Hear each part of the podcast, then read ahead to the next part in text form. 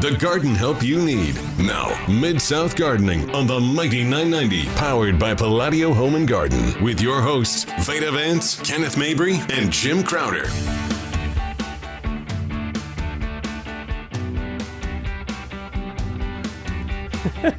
Good morning, gardeners, and welcome to Mid South Gardening. Glad y'all are with us this morning. I'm Veda with Palladio. Yes, she is, and I'm Kenneth with Dan West Garden Centers. Good morning to you, Miss Veda. Good morning. Good morning. Oh, crazy my week, another crazy weather week. But yes, it wasn't hum- humidity. It wasn't as humid as last week, week before last. Well, yeah. the last couple of days, I mean, it was still up in the 90s, but it didn't feel like it was 120 Well, in the that's shade. because the wind was blowing so intense. How many times did you pick plants up at the garden oh center yeah, yesterday? every, every moment, every time you Yeah. Mm-hmm. walk through there. But thank goodness for the wind, though, because it did feel good, It did, and I even though it was hot. It was still windy, and we are getting closer to summer. But it was like, um, what was I thinking? Oh, I think next week is going to be nicer, just a little bit. No, What about starting actually- tonight? Yeah, right, right. Let's can we just have uh, spring this whole summer? I mean, it's supposed to what start raining tonight, Yeah. and then the high tomorrow's like in the 70s. Yeah. are you kidding me? this yay. is May, almost June. So you need to go get all your gardening stuff right now, uh, today. So that way tomorrow you can wake up and the weather's nice and you have everything there and you don't have to travel around. You can just start working in your yard. Yeah. And guys, if y'all want to give us a call, 260 5926. 260 5926. And I've got an announcement to make. Uh, our good friend and co host of the show, Mr. Jim Crowder, we miss him dearly. Mm-hmm. Um, he's taken a leave of absence to really take care of himself. And he should. Mm-hmm. Um, you know, he's got uh, some cancer he's dealing with, uh, and he said it was okay if I say this. Uh, he's got a knee. You know, I think every joint in his body's been replaced except for this knee that he's getting Mm-hmm. yeah, looked at. That's right. Yes. So he's getting that looked at also. So he's going to, you know, work on himself and get himself better. And um, well, you know, gardeners are always tougher, so he'll be back in a little while. it's not going to slow him down. It never has. Not at all. So, Jim, I hope you're listening this morning, but maybe not. yeah, well, he might Maybe be you're sleeping in. sleeping in. But luckily, he has the podcast to listen to. Yeah. So, um, Later. you know, there's I've got another reason, and we've all heard of this, Mm-hmm. to give people a reason to hate squirrels even more than they already do. Oh my goodness! Another reason? Yeah, it's a guy came into the garden center with his baggie. Okay, A baggie of squirrels. Uh, no, I wish that'd be better. Had a clear baggie. In the baggie was uh, these strips of bark. oh. Okay, and you could see the little gnaw marks on the bark, and they were. I'm telling you, they were like ten inches long, about two inches wide. And he's like, "What is going on with my tree?" You Oh, know, the- what- the bark the was, the not the st- gnaw No, the the strips of bark, and he's like, "What? What is the deal?" Yeah. So I opened the baggie up and I said, "Man, you've got squirrels." He said, "Yeah, I know I've got squirrels." Mm-hmm. He, he, and then he looked at me like, "Squirrels Uh-huh. are doing this?" I said, "Yes, they're ripping, they're stripping the bark right off of that tree. And it's a little Uh-huh. thin, you know, like they like the thin bark trees, like the maples." Right. Oh, are they using it for a nest? Well, that's. If, I mean, typically that's what you use it for. They use it for. I mean, some people say they're getting sodium. Some people Yeah. say they're getting calcium. Some people say they're doing it for water. yeah. Right. And then some articles say they're doing it to sharpen their teeth to do more damage, right? But it's, uh, I mean, it was, it, it, thank goodness it wasn't on the trunk of the tree. It was two of the bigger limbs. But Mm-hmm. they're going to, if they keep doing it, they're going to kill these limbs on this tree. wow. That And, that uh, is amazing that that they can just strip off long pieces. Strip it. I mean, strip it. I don't think I would have caught that, Kenneth. I would have been just No, I mean, if, if you see the gnaw marks, you could, Yeah, you eh, can you could see, yeah. And he looked at me, and he was like, I mean, you could see he was just burning up. and he said, "Okay, I've got a plan." Oh. And I just left it at that. Oh, you didn't share it yet. No. You didn't want to be an accomplice to any No, I didn't this. Mm-hmm. ask you where he lived, what kind of ammo he's talking Yeah. about. I just left it at that. But if you and we see that a good bit, Veda, is on even Japanese maples. Yeah. Uh, this one, oh, where this the squirrels stripping them. stripping the bark. I Mm-hmm. mean, they'll just strip it off. But this was not on a Japanese maple. I've seen it quite a few time on uh, times on Japanese maples. This was just a regular maple, but he's it was amazing. And Mm-hmm. then you think, you know, if they're stripping this stuff off to line their nest with, and that's what a lot of people say that why they're doing it. I mean, it was a ton of this stuff on the ground. Huh. Are they going to come back and pick it up later? Right. know? Or did they just sort through it and get the best pieces? now, don't confuse this with the bark that flakes off the crepe myrtle. Exactly. Because they're supposed, it's supposed to, after it gets a certain amount of years, then you just get to slough that bark off. I love doing that when I see a crepe myrtle that's peeling. I just love peeling that bark Mm. yeah, off. and the, it- the crepe myrtle's outgrowing its uh, its skin. Yeah. Is what it's doing, and it's just shedding that bark. And Yeah. and some do it a lot more than others. Some actually don't even do it at all. yeah, that's true. But I like crepe myrtles that exfoliate that bark, and then some of them even leave some of that bark on there, so you'll get that kind of pattern yeah. look Yeah. uh, on the trunk of these crepe myrtles. Kind but that's a- not the same thing as a squirrel. Yeah, not at all. And you know there is no. I mean, I I think squirrels are almost. Well, I was going to say they're almost harder to get rid of than a mole. Well, Kind yeah, of. I think so. May may they're pretty. They're both the rabbit, the squirrel, the deer, the moles, the voles, Mm-hmm. all those wonderful critters that we get to contend with in the yard. We have to live with them. I don't know. This guy looked at me and he said, "I got a plan." I mean, he mm. he he was business, but I'm like you. I mean, you can't get rid of all the squirrels out there. You just mm-hmm. can't. I mean, if you've got a tree, you got a chance of getting a squirrel. And now, you know, you can't keep the tree from getting in the, you know, a squirrel from getting in the tree if you got more than one tree. Right. You know, they Yeah. jump on there. They, they, mm-hmm. you know, they're acrobatic as everything. Um, but when it comes to moles, for some reason, moles and voles run people crazier more than anything else out there. Yeah. Because I mean, you're you're trying to get rid of a varmint that lives underground. You don't even see the thing. He's out there. Yeah. You know, every morning you go out there, your yard's dug up even more, and it just runs people crazy for all the right reasons. Man, can you imagine? Uh, luckily, in my gardening years, I have not had a mole problem except for in one. I know one, but one spot of the yard in the back there was one. But I can't imagine how it would feel to wake up in the morning and see where a mole had just ran through my front yard and all these humps after I had worked all day. Well, getting and- it clean. No, I agree. No, I agree. But I tell people every day, I'd rather have ten moles than four voles. You know. Yeah, yeah, true. I mean, because the mole is really just digging up your yard looking for worms and Mm-hmm. grubs. Uh, where a vole, a V O L E, that's a little son of a gun that's eating the roots off of your plants. and you don't even notice it, and then the Until next your plants day, are gone. Yeah, and then so what do you think about um, dogwoods? You think a vole would bother a dogwood? Yeah, oak? I mean, I've seen them. oak. I mean, I've seen them chew on dogwoods, uh, camellias. You wouldn't think they'd eat on Mm-hmm. Yeah, camellias, wouldn't. nandinas, Oh my word! of course, roses, and then they love the softer tissue plants like you know their caviar hostas. Mm-hmm. Boy, the hostas get it with everything, don't they? Everything. Uh, the the moles love them. The deer love them. Slugs. Oh yeah, slugs love them Love too. Like them, but of course slugs have you know three thousand teeth. Yeah, so they can gnaw We- right through that. Yeah, I, I just never. I don't think I ever thought about how a slug would, um, Hmm. you know, eat through the the leaves. I I I've ne- never thought about the fact that a slug would have teeth, especially that many. Well, look what these caterpillars can do out there. Yeah, I mean they can much, eat. I mean, look at the tomato hornworm, for example. I've never looked at his mouth before, but he Mm. Must have a big one because he can eat a whole tomato up overnight. I got, you know? That's true. We need him in the tomato contest. Yeah, yeah. Yeah. Um. Oh yeah. You know, last uh last Saturday, didn't who was it? Bill Street Blend brought some popcorn. Yeah. Wolf River popcorn. What'd you think about it? I loved it. It had that jalapeno. No, it was kind of spicy. What was that? The barbecue in it? Well, you and I were getting ready to leave last weekend, and- and, he um, brought in a this big bag of popcorn, uh, and I forgot it. You know, I actually I came. I, I Mm-hmm. You I was- did. I turned around and came back, and the door was already locked, so I couldn't grab it. you know, but it's gone now. Oh, yeah, because I didn't see that down there. Well, we got to taste it anyway. Yeah. And that was good. It was somebody from, it's really great, all the stuff Memphis is doing.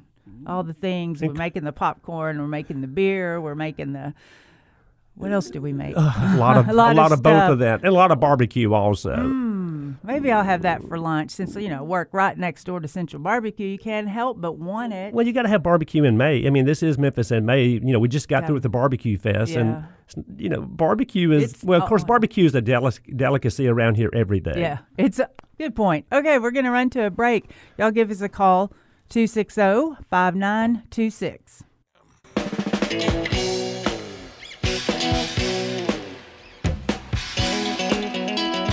Good morning. and Welcome back to Mid South Gardening. So, if you're having trouble picking us up, just go to the, um, what did I just say? KWAMradio.com. Yeah. You'll be on the website. And then when you see uh, Listen Live, Just Yeah. punch, just hit it. and there we are. Streaming Yeah. live all the time, kwamradio.com. And then you can go to the Mighty 990 Facebook page and shoot us a text. And if you want to give us a call, oh, 260 5926, 260 5926. And of course, Veda, if you miss all of this, you can go back later on and listen to the podcast. Right. See, I have to go back and listen to podcasts to remember what we talked about because I'm usually sleeping when we're sitting here. Ah, ah, yeah, we received a big truck of house plants yesterday and just wore us out moving them, watering them because of wind. You know, we're trying to get to beat these big um, eight foot house plants. You know, they're just blowing and you're, you're blowing back and forth. And we finally get them across the parking lot and get them in the building. And then they're too big for the building. no, they're not. Yeah, so this one, it just took up too much space. So here we go back across the street to put it in the showroom floor. But uh, working in the wind is exhausting. I tell you what, though, who would have ever thought in the last couple of years, maybe three years, but surely the last two years, uh, what house plants have done? I mean, you know, every garden center in the world carries house plants, uh, and they would have them, and they would collect dust, and yeah. they would, you know, eventually just die. You'd throw them away, and you'd buy some more and replace them. I mean, just to, really more or less just to kind of decorate the garden center. yeah, no, it could make it a little more soft. Yeah. Yeah, yeah. No, You're so right. Those days are so gone. People love houseplants, and it's do. amazing what they're doing. And it's amazing, amazing all the varieties. The list to order from is so long because there's so many new ones on the uh, So many new, so many new of the old plants. Yeah. Oh, yeah, that's true. I thought there was one philodendron. Same here. You know, there's about 30 philodendron. Yeah. And um, you used to get one ficus tree, the, ben, the ficus benjamin. The small leaf Yeah, ficus the small- tree. but now that everybody killed. Yeah, yeah. There's the Alii. Yeah. And the, The fiddle uh, leaf fig. Mono. This is a new one. Monoclure, I think, is the name of it. Yeah, and the fiddle leaf fig. And we have some fiddle leaf figs where the, because it's called that because it looks like a fiddle. The big leaf on it. Right, does. and it's literally big enough to actually be a fiddle. So we have these nice big house plants, and then somebody comes in and buys one of the big, thick, large ones, and she goes, "Can y'all deliver?" And then they said, "Because we can't get it in our vehicle." And this I thing is what there. six foot tall. It's uh, taller than me. yeah. So it'd be six, Yeah. and probably like about four feet wide. And I sat there or stood there a minute and went, "Oh no." Uh oh. I never thought about how you wouldn't be able to get this home. And we have a trailer and Yeah. truck. So Uh-oh. so we're putting it back in the paper that it comes from because they sleeve it. Yep. And then wrap it and put it in the back of the truck. So just making sure that it's all wrapped up and it's it's watered before it leaves too. Mm, keep the wind from just burning that foliage. Yeah. So what are I mean? So what should people be doing? I mean, most houseplants, most people just Mm-hmm. leave their houseplants indoors where they are. I mean, you know, a lot of people. I shouldn't say that. Some people Mm-hmm. do take them outside. Yeah. But I mean, I guess you just it's just the normal maintenance, and that's I guess the biggest thing is the correct amount of light. Right. You know, the correct amount of moisture. It all sounds simple, doesn't Mm-hmm. Yeah. it? And then from time to time, feed your houseplants. And of course, you can feed during the growing season, which is Mm-hmm. now. You just typically don't feed houseplants as much or at all during the winter Yeah. months. It's hibernating. So, So Veda- it's opposite than people. Yeah. We want to eat a lot in the winter. so what do you tell people though when they say, "All right, what what do I? How do I keep this thing alive?" Yeah. Oh man, it's so. First, I recommend the moisture meter because we find we've started using it a lot because the amount of plants that we have in stock. It's you just get tired of trying to really guess or or making sure that you got the watering properly. So with the moisture meter, we just use it, you know, back to back, and it teaches you what the proper is, and then eventually you can get uh, not use it as much.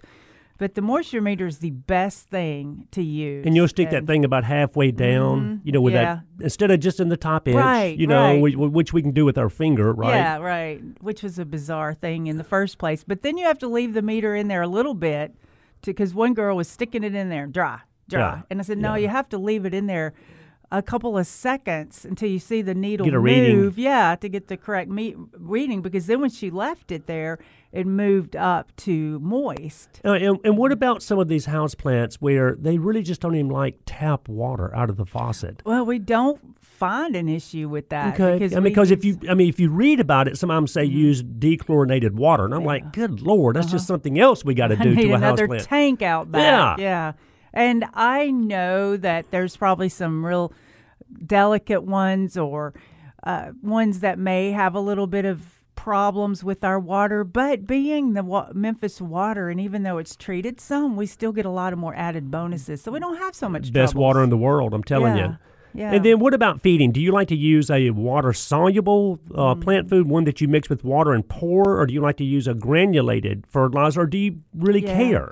Or I- both? yeah, for because if they're inside, you know, I'm using the worm castings because it doesn't smell a lot. As a top dressing. Yeah, it's a top dressing. And then the liquid fertilizer, I mean, it sounds funny to use the one called Big Bloom. Like but it's product. just the mixture that, that's in there. So even if you're, I mean, your house plants, every house plant blooms. It doesn't mean it's going to bloom in our environment. So the Big Bloom's great for it. and that's a Fox Farm product. Yeah. Mm-hmm. Uh, and it's got earthworm castings and bat guano and all this other great stuff all mixed together. You just mix that with water, and you can water basically Mm-hmm. every house plant that you own, and you don't have to worry about maybe burning. Uh, Mm-hmm. Yeah, you know the plants, and it doesn't have a lot of salts in it like some of the other water soluble plant Right. foods do. Yeah, that that is something you can find, isn't it? That the salts are on the side of the pot, and then the roots get burned because the salt is accumulated there. Mm. Oh, yeah. and then the plant starts turning black on the edges. Oh, and when you were talking about light for house plants, okay, so there, it's okay. What I'm trying to say, plants can ver- can take all different kinds of light and perform in different kinds of light. So, for instantly, we had some ponytail palms in stock, and And typically they would need, I guess, good light. yeah, good light. So we've got them on the plant shelf that has grow lights under it. And so they've been sitting there. Um, then I went across the street because they're taking some of our house plants across the street to decorate their mm-hmm. interiors. sure. And it's a little bit darker in there. So I went over there and saw the ponytail palm. I w- I'm going to take a picture. The difference, they're both from the same, came in at the same time. Same the- shipment. Yeah, the one that has the more light and the more water is definitely bigger. And the one that's been more neglected Yeah, it on the still looks great, but it's small. Hmm. Yeah, because it wasn't getting enough light or not enough moisture. So it's still alive and still looking good. But the other one that had the most moisture and the most light was flushed out and bigger. And what about are, are you insects and disease? I mean, Mm-hmm. of course, we all know that invariably, eventually, you can get insects uh, on house plants, and people wonder, well, you know, they're in my house. How does that ever happen? Mm-hmm. Yeah, yeah. You know, I mean, whether you, we can walk in the house from, and we can go outside in the backyard, walk inside, and drag in, insects in on us. Okay. Right, we can. Uh, but I mean, there's some really good products out there. Whether it's neem oil, Mm-hmm. uh, for example, you can spray your houseplants with neem, uh, which is a very safe insecticide to use. Uh, it is an oil from the neem tree, so it coats the tissue, it smothers the egg, the larva, and it kills the insect. So, you know, that would be one that I would grab. Yeah, Uh, that's what we use in it. Like we, if we ever get a little Right. bug, right. we do use that. And you like the? You told me about, and which we finally got in the bits. Yeah, the mosquito bits, Yeah. uh, which is the BT product, uh, you can sprinkle that in the soil. Extremely safe to use there again, especially if you're getting like fungus gnats. And I promise you, if you have house plants in your house, sooner or later you're going to get fungus gnats because you're going to overwater one of your Mm-hmm. plants.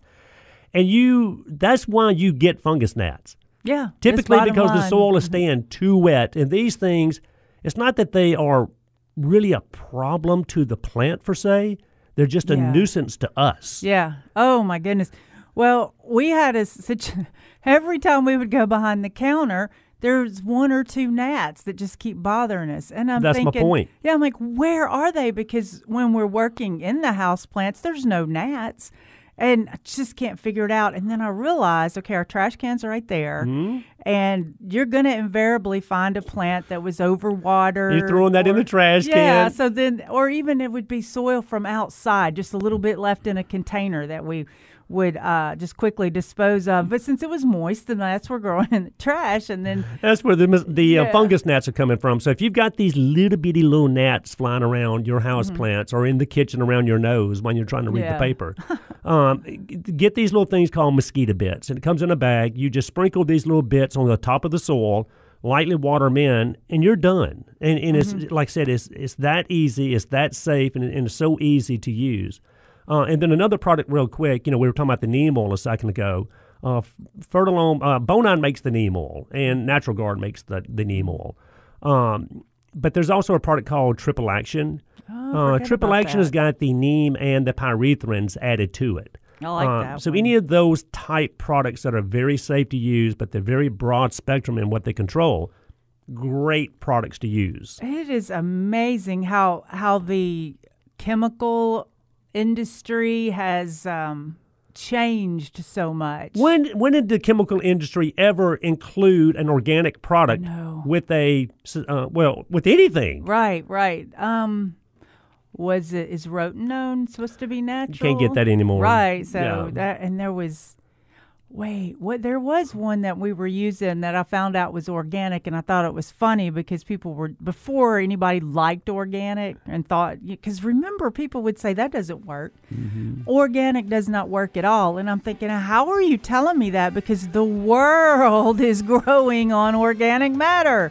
Okay, we're going to take a break, and y'all give us a call 260 5926.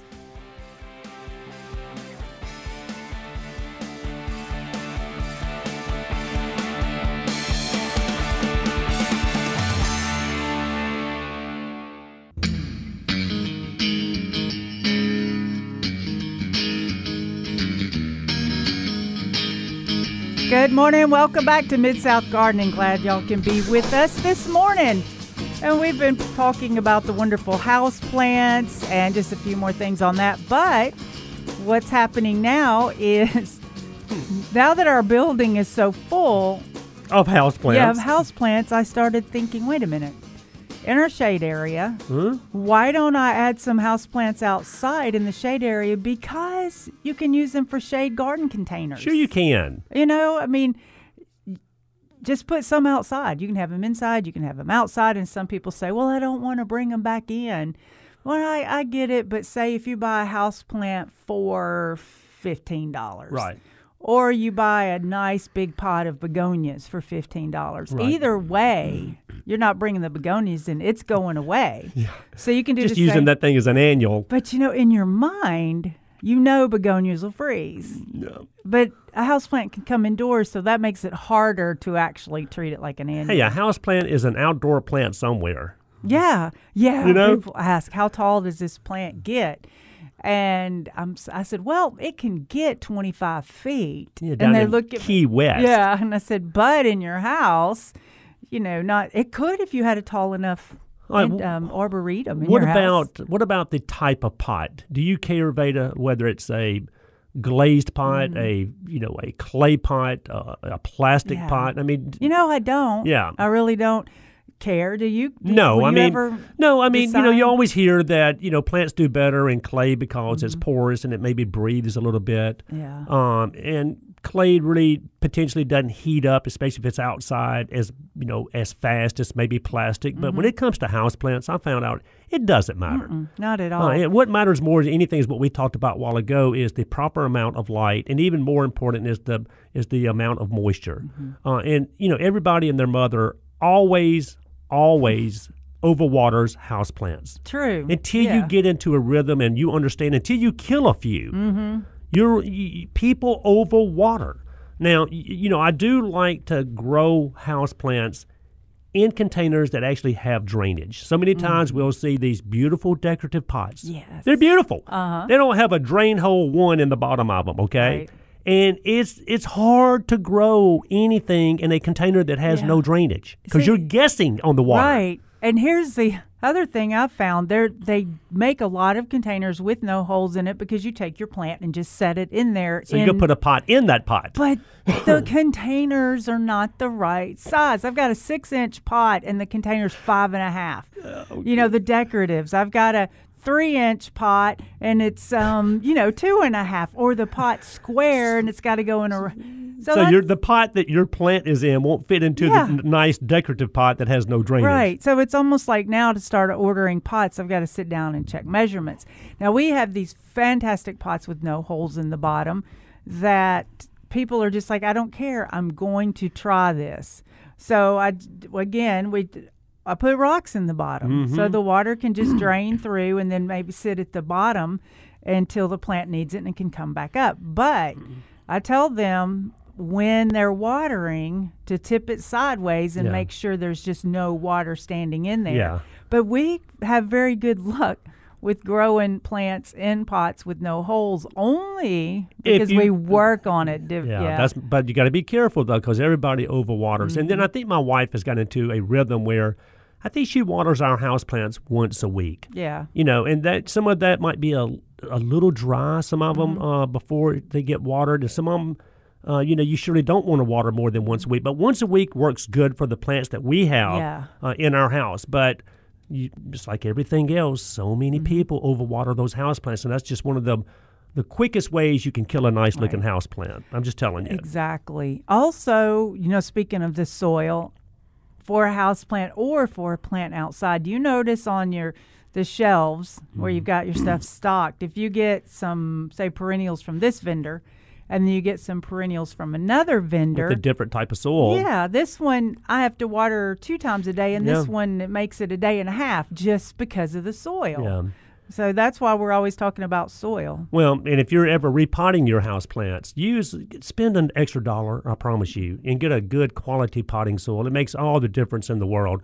And then the other thing is, um, they when we see so many people, if they've got a nice house plant in a 10 inch pot, for example, or an 8 inch mm-hmm. pot, and it, and it eventually will outgrow that pot well, then the next thing you know, they're buying a 14 inch pot to put that mm. same plant in. Good point. Not a good idea. Uh, you know, Jim says it all the time. You you take that little plant and you put it in a bigger pot. All of a sudden, you got all this, so much soil mm-hmm. now around this little root ball that invariably you're going to keep it too wet. Yeah. Uh, it's, so it's see that I really want to one day research this and figure this out because when I plant a hanging basket, and I just want to have one plant in there and I want it to grow yeah, fit. but you don't go to a basket that's too big though. Yeah, I put like a six inch container in like a bigger hanging basket.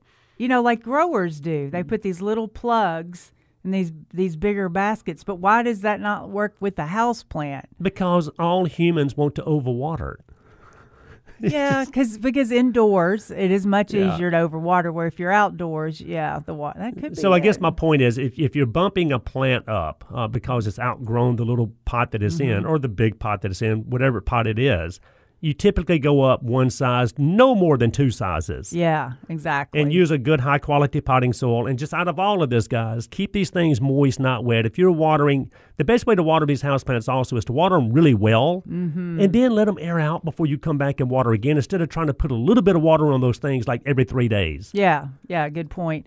And there's also, um, still, we talked about the worm castings and water soluble for. Oh, don't I, I would say if you buy a house plant today, don't take it home and repot it today Mm-mm-mm. because it's already going to be in travel stress, especially if some of them are picky. So then you're going to put it in more stress to uh, repot it. Plus, usually when you're getting them at the uh, garden centers, they've been grown in the pot, but they haven't outgrown the pot yet. And it would be better for you to you let it to acclimate wait to yeah. where you're putting that thing. Right. And really, you wouldn't even have to transplant till next spring because mm-hmm. we wouldn't do it in the fall. Well, you can. Yeah. You know, it's just um, takes slower. It takes longer to get rooted out. I guess it does. I mean, you can you can transplant or, or replant these things really any day well, of the year. But I'm like yeah. you, Veda. I, I, like to get them into a spot, let them get acclimated to that mm-hmm. spot. Because, like I said, you can I can take the house plant that's growing on the showroom floor and take it home and put it in the corner of my living room. Well, it is a different growing condition. It, yeah. it is a different environment. And a lot of times they'll drop a lot of leaves. You'll start seeing yellow leaves. It doesn't mean that the plant's dying. It's mm-hmm. just trying to acclimate to the new location that it's in. So if you do all those things, guys, and I know we probably sounded like no one wants to buy a house plant ever again, but they're actually easy, easy to grow. But if you do those simple things the light, the moisture, uh, which are the most two important Mm-hmm. Yeah. things to me, you'll be successful with these Right. houseplants. Indeed. I, I really, when uh, people are asking me light conditions on houseplants, mostly all the ficus, I just tell them to keep them by the window. And then just about everything else is fine wherever it goes, unless you've got a very low light situation. But now there's more plants that But- take low light. But it's funny how some of these houseplants have a stigma, though. Like you mentioned, Yeah. the ficus, Eh, you know, especially the the Benjamin uh, ficus that Mm-hmm. we planted years ago.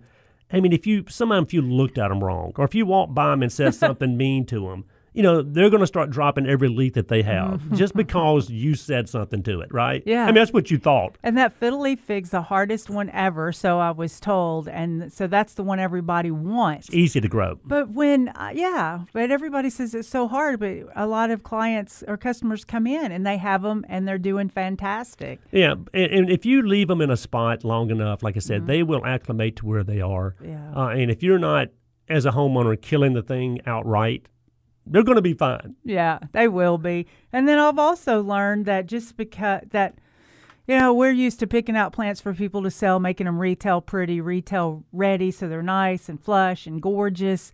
And as a you you're just used to seeing them come in like that. But then I see people's house plants at home or in pictures or whatever, and they're so proud of it and loving it, and it doesn't look as big and beautiful as it does when it comes in the garden center. Yeah. And then I realized, you know, it's beautiful this way too, Yeah. and that's more of its normal way.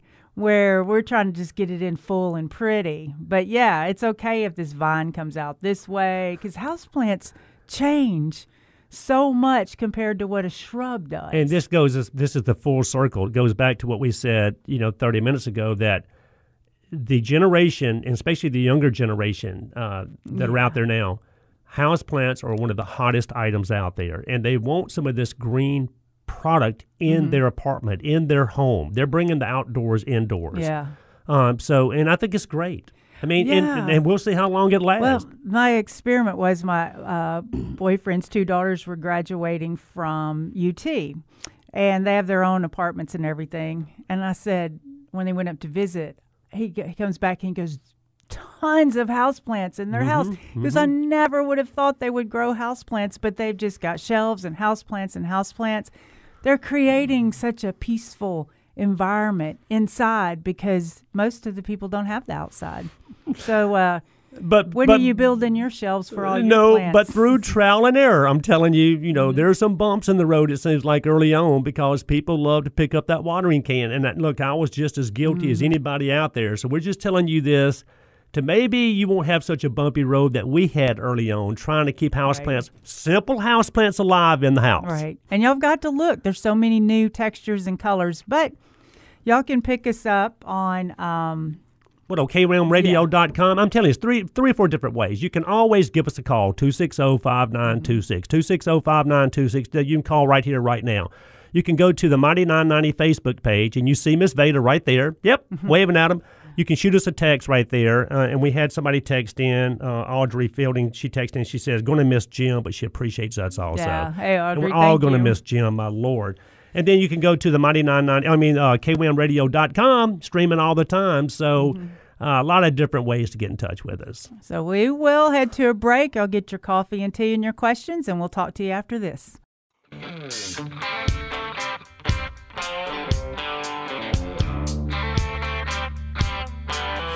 Good morning. Welcome back to Mid South Gardening. Glad you can join us today.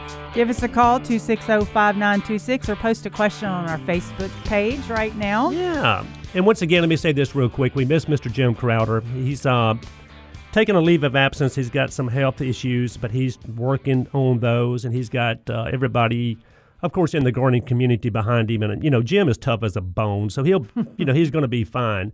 And speaking of a tough as a bone, he's got uh, some knee uh, problems also. And I think, like I said, I think that's the one joint that hasn't been replaced yet is one of the knees. So I think he's going to go in there and maybe have that one redone. So he will be completely bionic before it's all said and Right. done. See, before he had all his surgeries, people called him grumpy. Then after, he wasn't grumpy. And then he started getting grumpy again. And we were like, is something hurting? He's like, yeah, my knee. Yeah.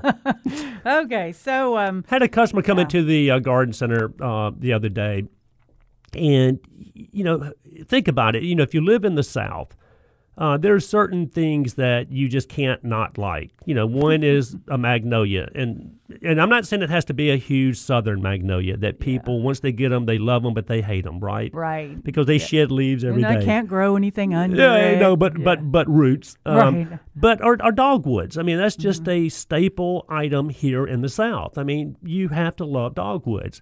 But typically speaking, you know, we see dogwoods growing in the shade or high shade or in the in the canopy or under the canopy of these larger oak trees that dominate, you know, the mid South. Well, he had sun, and he said, "I'm going to plant a dogwood, uh, and whether it makes it or not, I'm going to plant one." I said, "Well, you can plant one. Yeah. There are some dogwoods out there that can take absolutely full sun." And he's like, "Really? Yeah, you know, how I'm come I'm just now hearing about this?" So, and of course, we started talking about the Kousa dogwood uh, or Korean dogwood. Uh, and it is it's a beautiful it's a dogwood okay? It's not a native dogwood but it is a dogwood. And like i told the gentleman i said you know you, you treat them exactly the same. Good drainage but in this case you know more more sun than shade. In this case he had full sun but I said, you still need good drainage. You know, you plant that thing right to start with. Dig the hole just as deep, twice as wide, amend the soil, So plant same, high. same drainage Same drainage, everything. Others, yeah. But and, and, and I also told him, you know, most of your old fashioned dogwoods, as you know, Veda, uh, they'll bloom in the spring, beautiful, and then you'll get foliage Yeah. later on. Well, the kousas are just the opposite. You'll get foliage, then they'll bloom. Now, the, and the blooms are beautiful And a lot, really. a lot of bloom, Yeah. and then you also get these little ping pong sized uh, berries Mm-hmm. uh, that fruit in the fall. Um, and he, he- it just baffled him that he had never heard of a Kousa dogwood. And also, they're more tolerant of our clay soils. Uh, and like we talked about the berries in the fall, they have great fall color, which is a kind of a maroon or reddish purple uh, foliage, like most dogwoods do. So, I guess the reason I'm bringing this up is if you want a nice uh, ornamental tree, uh, dogwood in this case, and you have no shade, That's the one. not a problem. Well, I'll tell you how how hardy they are. And I was thinking this was only like planted 10, 15 years ago. And then I realized, well, it's been there 25 years. Wow. It's a Kousa dogwood. Yeah, about well, 20 years. It's a Kousa dogwood planted in the most hottest spot in the middle of a parking lot. no, It's by a bank. yeah. Two of them, and they have been just doing their mm-hmm. thing year after year. You know, I see a little stress here and there, mainly because you know it's not maintained. Nobody's pruning it properly, or probably even feeding it extra. Mainly because it's growing in an island on Yeah. a parking lot. Yeah, Okay. in the full sun, but it blooms beautiful every year. It's just enduring, and that's a good amount of time for two of them to be in, in such an environment. So I totally have to agree with what you say there. Full sun and the soil, it's not as picky. But it, but it was the funniest part about this was this guy was ready to plant a just a regular dogwood. He said, "I'm going to plant one. I don't Mm-hmm. Yeah. care." you just saved his day. I was like, "Man, you don't have to plant that type of dogwood. You can plant this one over here." And he's like, Mm-hmm. Yeah. "Huh, really?" Yeah. Well, you know, that is the thing about gardeners. We believe that we can grow something in a different environment than it's supposed to. But sometimes we can. But we know a regular dogwood's just not going to do it. Now, I believe that if they um, are acclimated to more sun, Yeah. then they can take it. But Oh, I if mean- you just try to plant it immediately in hot, hot sun, Well, no. and you do. You see dogwoods uh, that need to be in more shade, growing in full sun. yeah. Um, you know, we see traditional azaleas uh, that need to be in more shade, Mm, true. growing in full sun. I mean, they don't like it there. It's not. It's not that we can't grow them there. They're definitely going to be a weaker plant or a weaker tree uh, if you know if they're not grown in the right environment. But it was just funny. This guy had made up his mind, and he- his wife had probably made up his mind for him. to be honest with you, no wonder he wanted. I, don't care. I'm planting. I think she just wanted a dog, uh, a dogwood. So just remember, guys, the Kousa dogwood or the Korean dogwood uh, is the one that can take uh, a lot of sun. In fact, it can take full sun. And kind of like the Encore azaleas, I mentioned the azaleas. You know, forever and a day we grew up with azaleas in more shade. Uh, well, then they came out with the Encore azaleas, and those actually need more sun. Uh, in fact, we see Encore azaleas a lot of times in actually full sun.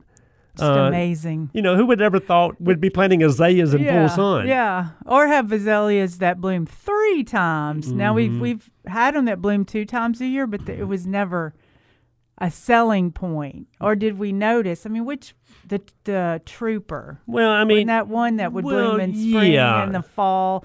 But now the encores, and the Wakibizoos and some Yeah, of those, you know, would bloom more than one time. But Wakabizoos. Yeah. Says it Wakabishu. Yeah. That's southern Wakabizoo. I think they're both wrong.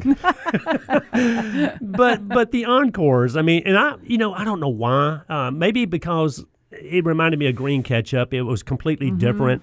I love encore azaleas now. I mean. What is there not to love about them? Well, I'm the same as you. When they first came out, I'm like, eh, nah.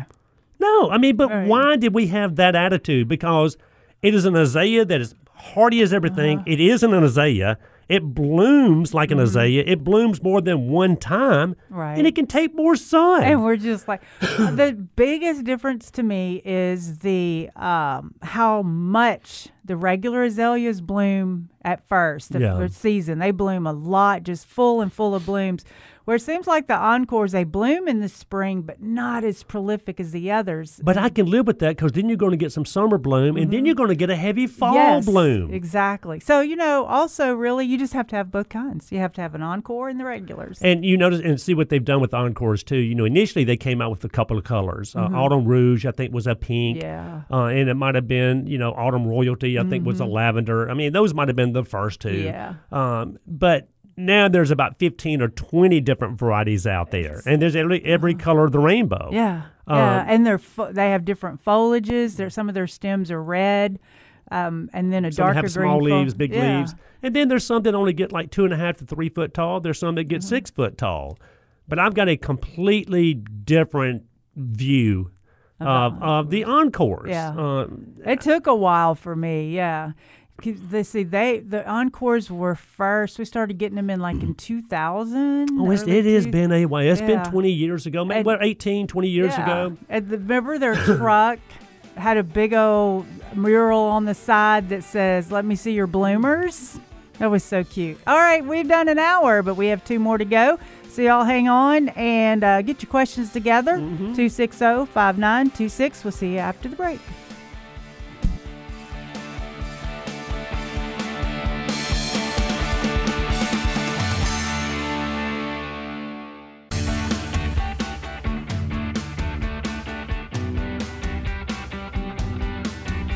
Good morning, gardeners, and welcome to the second hour of Mid South Gardening. Man, I'm glad we only have one set of stairs. Remember when we had like three? You were flying up those stairs. I love it. Oh, Give us a call, 260 5926. 260 5926. Go to the Mighty 990 Facebook page and shoot us a text right there. And then, like Veda, you said earlier, go to kwamradio.com, streaming all the time, and you can go back and listen to the, to the podcast later on. So, Oh, that's fun. I was just looking. Topic that I'd wanted to talk about was um, hibiscus, and I'm just looking at the Mid South Gardening page, the one that Jim does, and somebody had a question. She was videoing her hibiscus, wanting to know what was wrong with it, and hibiscus needs lots of water, basically. We have them in containers, um, you know, ready for sale. now we're talking about the tropical hibiscus. Yeah, the tropical hibiscus. So if you see your leaves turning yellow on the inside, Mm-hmm. not enough water.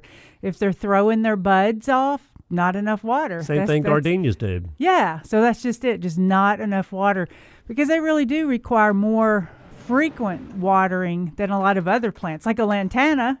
You know, so they can go all day without water. But uh, especially if they're in their smaller containers. Now, if you put a hibiscus in some really good quality soil and it's in a bigger container on your patio, you're not going to have to water it three times a day. But you just need to keep it moist. It can't go to dry. No. And, And, then, then, yeah. And then the weird thing, um, I think we talked about this either last weekend or weekend before last, that, you know, typically, remember, if you're trying to get something to bloom, uh, you usually use a high phosphate Mm-hmm. Right, fertilizer. yeah. Well, with with hibiscus, you don't. They don't really want a high phosphate fertilizer, which is that middle strange? number.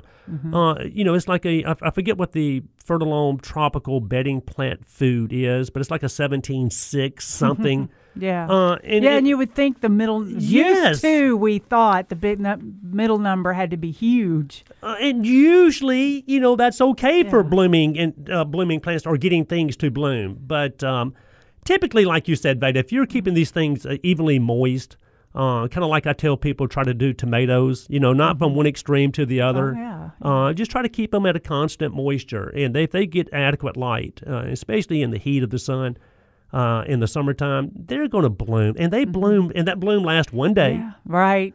You know, and then it's it's so amazing. but they bloom their heads off. And that's the beauty of tropicals, though. Think True. about it. Yeah, You that's know, why we have to fertilize more. Really. Yeah, but the you know the allamandas, the mandevillas, the what dipladenias, Mm-hmm. Yeah. uh, I mean uh, the shrimp plants, the hibiscus, all those type plants. Uh, the beauty and the reason that we buy them is because of the heavy bloom. Yeah. Bloom every day. Mm-hmm. Yeah, they do. And then like hummingbirds love hibiscus too.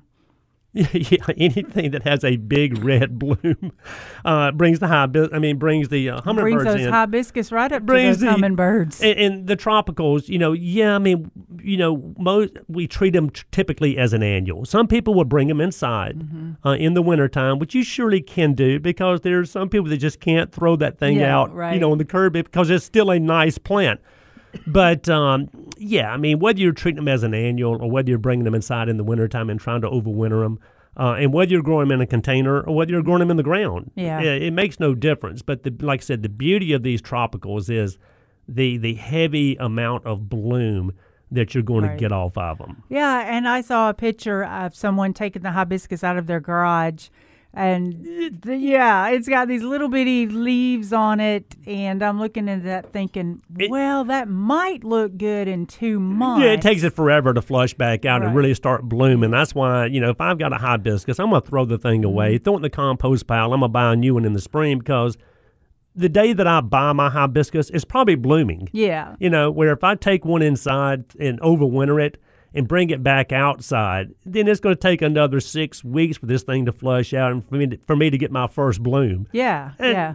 So I know, think some people it's worth it, some Yeah. people it's not. Plus, they do bloom inside through the season, like right when you bring them in in the winter. But that's it. The leaves are still falling off, so you just have to enjoy that that bloom because people say, "Oh, it's fine. It, it bloomed inside," and then you take it outside and it says, "I'm not going any further" because I, I had so much trouble doing blooms on the inside. Well, but a lot of things are annuals. I mean, think about it, especially if you got like a little trellis and you want something that's really going to bloom a lot, Veda. Uh, you can plant annual vines like, uh, you know, whether it's morning glory or Yeah. cardinal climber or cypress vine or black eyed Susan vine. Hyacinth bean. Hyacinth bean. I mean, all those are annual vines. And, and the reason we plant them is they grow really fast and we get a lot of bloom. Well, to me, the tropicals are the same way. You know, uh, the Yeah. mandevillas, for example. And It- that, it- that way you have something vining because people want something vining that blooms in summer. right. All it is is an endomelia. That's endomelia. Now, who's that? A- Somebody in the that's family? A, that's an endomelia. That's a allamanda Yeah. and a mandevilla Mandevilla, crossed, Yeah. which is not true, but but but also and, and then there are hardy vines okay you Mm-hmm. can plant a hardy vine uh, on a trellis also uh, and the beauty of the hardy vine whether it's akebia honeysuckle jasmines those Mm-hmm. kind of things is they're going to come back every year for you now they're not going to bloom every day like an annual vine or a tropical vine so that's the thing they have just a blooming season and that's it yeah. so you got to give up something to get something okay Right. So let's see. You could plant, and you still wouldn't get blooms all summer, but you could start with like a cross vine or a Carolina jasmine. That would give you some first time, first thing blooms. and then we could move on over to the clematis. That would be blooming next. What was the other one? Oh, the um. i mean there's Oh, then our the jasmines the kebias yeah, yeah. Those are the next one you know, and, blooming. and then there's cross vines. I mean, Yeah. But but I mean, I love hardy vines also. Love them. But to me, I'm not planting a hardy vine mm-hmm. really for its bloom right. I, I because it's going to have that little blooming season or mm-hmm. session, and, then that's it. I'm growing it to have a a, a hardy vine mm-hmm. on whatever I'm trying to grow it on. Where when I'm planting a tropical or an annual vine, I am planting that for the bloom. Yeah, I, I like having those because a lot of times I've had pretty, we sell pretty trellises. And I'm thinking, why are you buying this beautiful trellis when it's just going to be solid? when you're covered? hiding the trellis. Yeah, so when you're buying a pretty trellis, then you should do more dainty shrubs on there, like clematis, or the highest the being. Oh, you know what else we didn't think about? The um, I was surprised this worked. Passion flower. Love it. I, I was on. It was on an enclosed patio, all brick, around a fountain. Because I didn't think it would actually live, but the passion flower at this place came back over and over. Now we had to prune the fountain out of the vines every once in a while. But if you ever stop and just look at one of those blooms, it, it's truly remarkable what you're looking at. I mean, Mm-hmm. It really is. you're right. You never. I mean, it's it's just. I don't know Just how. how they- yeah, yeah. Mother Nature at her finest. Well, it's like you look at stuff from a distance and it's beautiful, but if you really get in on it, It's pretty see- cool. Yeah. Um, Mary, uh, Mary texted in. She says, uh, "Please comment on the dinner plate hibiscus also." Yeah. You know, and to me, the dinner plate hibiscus are the hardy hibiscus. Uh, some of them that have blooms as big as Mm-hmm. You a have a dinner big plate. dinner plate, Kenneth. Uh, that's okay. Maybe that's a, a, a serving tray. Yeah, there we go. Serving tray. But a dinner plate hibiscus, yes. Uh, the colors, red. Easy. Yeah. Do you have any of those in your yard? I've got one. Uh, I actually, I got one would. that my neighbor. She doesn't even live in the cove anymore. She gave me one years ago. Mm-hmm. Uh, it's in the corner of the backyard, and it uh, it's beautiful. It's a summer bloomer. Mm-hmm. Uh, it's red, uh, and it is a a, a dinner plate uh, Right. variety. Um, Do you get the um the the beetles on it that eats all the leaves? The I do. Um, oh, that's my alarm going off. Yeah, I do, and uh, I mean, you you got to go. I mean, there's beetles and caterpillars that do like the foliage Mm-hmm. of the hardy hibiscus, and the beauty of the hardy hibiscus, it comes back every year, uh, and it has those beautiful, huge dinner plate blooms in the summertime. Um, I mean, and, and they're so easy to grow. I mean, They are. They're you, you, it's hard to kill a hardy hibiscus. I'm and they're you. actually just in the past couple of weeks started coming up. They Mm-hmm. don't come up first thing like a lot of others. You know, do. you typically go out there in early spring and cut them back, you know, maybe four inches off the ground. I do every year and just let them Mm-hmm. come back from the root, which is where they come back anyway. Uh, as long as you get more sun than shade, uh, you can feed them a little bit with any all purpose fertilizer, uh, just a non burning fertilizer, Mary. And and if you start seeing holes in the leaves, which invariably you will, because beetles and caterpillars both love them, uh, just spray with some spinosad or something like that to kill the, uh, the insects. But I'm telling you, if you've never planted a hardy hibiscus, uh, you're missing the point. You're missing something. you can see there uh, the the uh, caterpillars and all that take all the foliage off your hibiscus. You could call it a lace leaf hibiscus. And we're going to go to a break real quick. And one more thing about hibiscus after that. Call us 260 5926.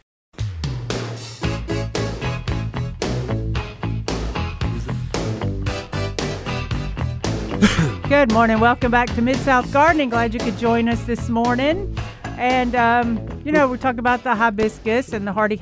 Okay, so we have um, in stock, like we overwintered them, five hardy hibiscus. Yeah, we've got some beautiful looking hardy hibiscus. Am- Yeah, Amazing that they come back from, looks like they're just dead. But what's, yeah, what's really strange is one came up and then the next Yeah. pot did. So four of them are up, and the fifth one, the roots and everything are totally alive and healthy, healthy as can be, but it hasn't started coming up yet, and it will. But why did this one first, this one second, that one third? And I thought, well, maybe it was the position in the greenhouse. yeah. The, the soil could have heated up a little quicker on the other ones, a little faster. But appreciate the text from Mary Tyndall there asking about the hardy hibiscus also, because I'm telling you, uh, they're easy. And, and Mm-hmm. if you've got a corner of a yard, which is where I've got mine, and you want something just kind of eat up that space a little bit, Yeah. Uh, it's not an evergreen, like I said, but it drops its leaves, and you know, and you cut it back every year. Uh, but if you want those summer blooms out there, big summer blooms, uh, You gotta have one. That's, yeah. just, that's part of summer. Um, and we've got. Let's go to Gerald. Good morning, Gerald. You're in the Mid South Garden. Hey Oh, Gerald, nope, good morning. he's not ready yet. No, okay, Okay. he's talking to Gerald. that. All right, while we, uh, Betty, you said something about uh, what were you talking about? You said you had something that uh, you were going to bring up. Oh, let's see. It was the hibiscus buds. Um, we talked. You was- talked about that. I don't know what was my note. All right, let me. Hey, let me let me bring this up then. um, I was walking through the uh, the garden center yesterday. Okay, mm-hmm. and between the two buildings, and I, I mean, I stopped, and I Right. had to stop, and I had to look at this thing, and I had to smell it, and I'll tell you the, the flower. So I'll tell you, okay. not the pot, but the flower. I'll tell you. Uh, What uh, pot now? No, I'll tell you what it was a while ago. Oh, okay. Tell me a while ago. You know, I'll tell you after a You while. tell me. I don't know. you don't know. I'm confused. I have no idea. All right, Gerald, let's try this again. Good morning. You're in the garden. Hi, good morning, guys. Hadn't talked in a while. Hey. I've got two tomatoes. I've got two tomatoes already. If I keep squirrels back. Right, right. try those windmills. Now, I Gerald, are, are these these tomatoes are they ready to be picked yet? Uh, no, that didn't matter to the squirrels. Oh, that's They- true. They, they, they, they, they take them when they're green. I know it, Lord, I know it.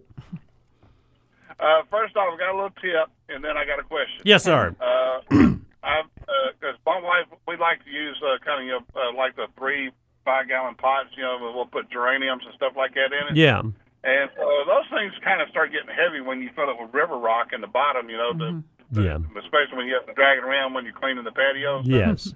I've got, I'm using the red volcanic rock now because it's Mm-hmm. lighter and it's when you're buying it by the bag, it costs the same Mm-hmm. and it gives you about the same amount. And I'm reusing my coconut linings from last year, Mm-hmm. And I put that on top of the rock. Yeah, I get good drainage, and the dirt doesn't get washed all down into the rock. love it. See, you know, and we've always heard work smart, not hard. And Gerald, that's what he's doing. You know, why not? I mean, I'm with Makes it a lot- heck yeah. Put that makes- lava, put that lava rock down there that weighs a third of what that river rock Mm-hmm. weighs, and then put, like I said, reuse his cocoa liner uh, to put on to keep the soil from getting down into the rock. That's perfect. Yeah, because there's not a lot of things to do with that cocoa liner can't be reused really as a basket, but you hate throwing it away. So I love that idea.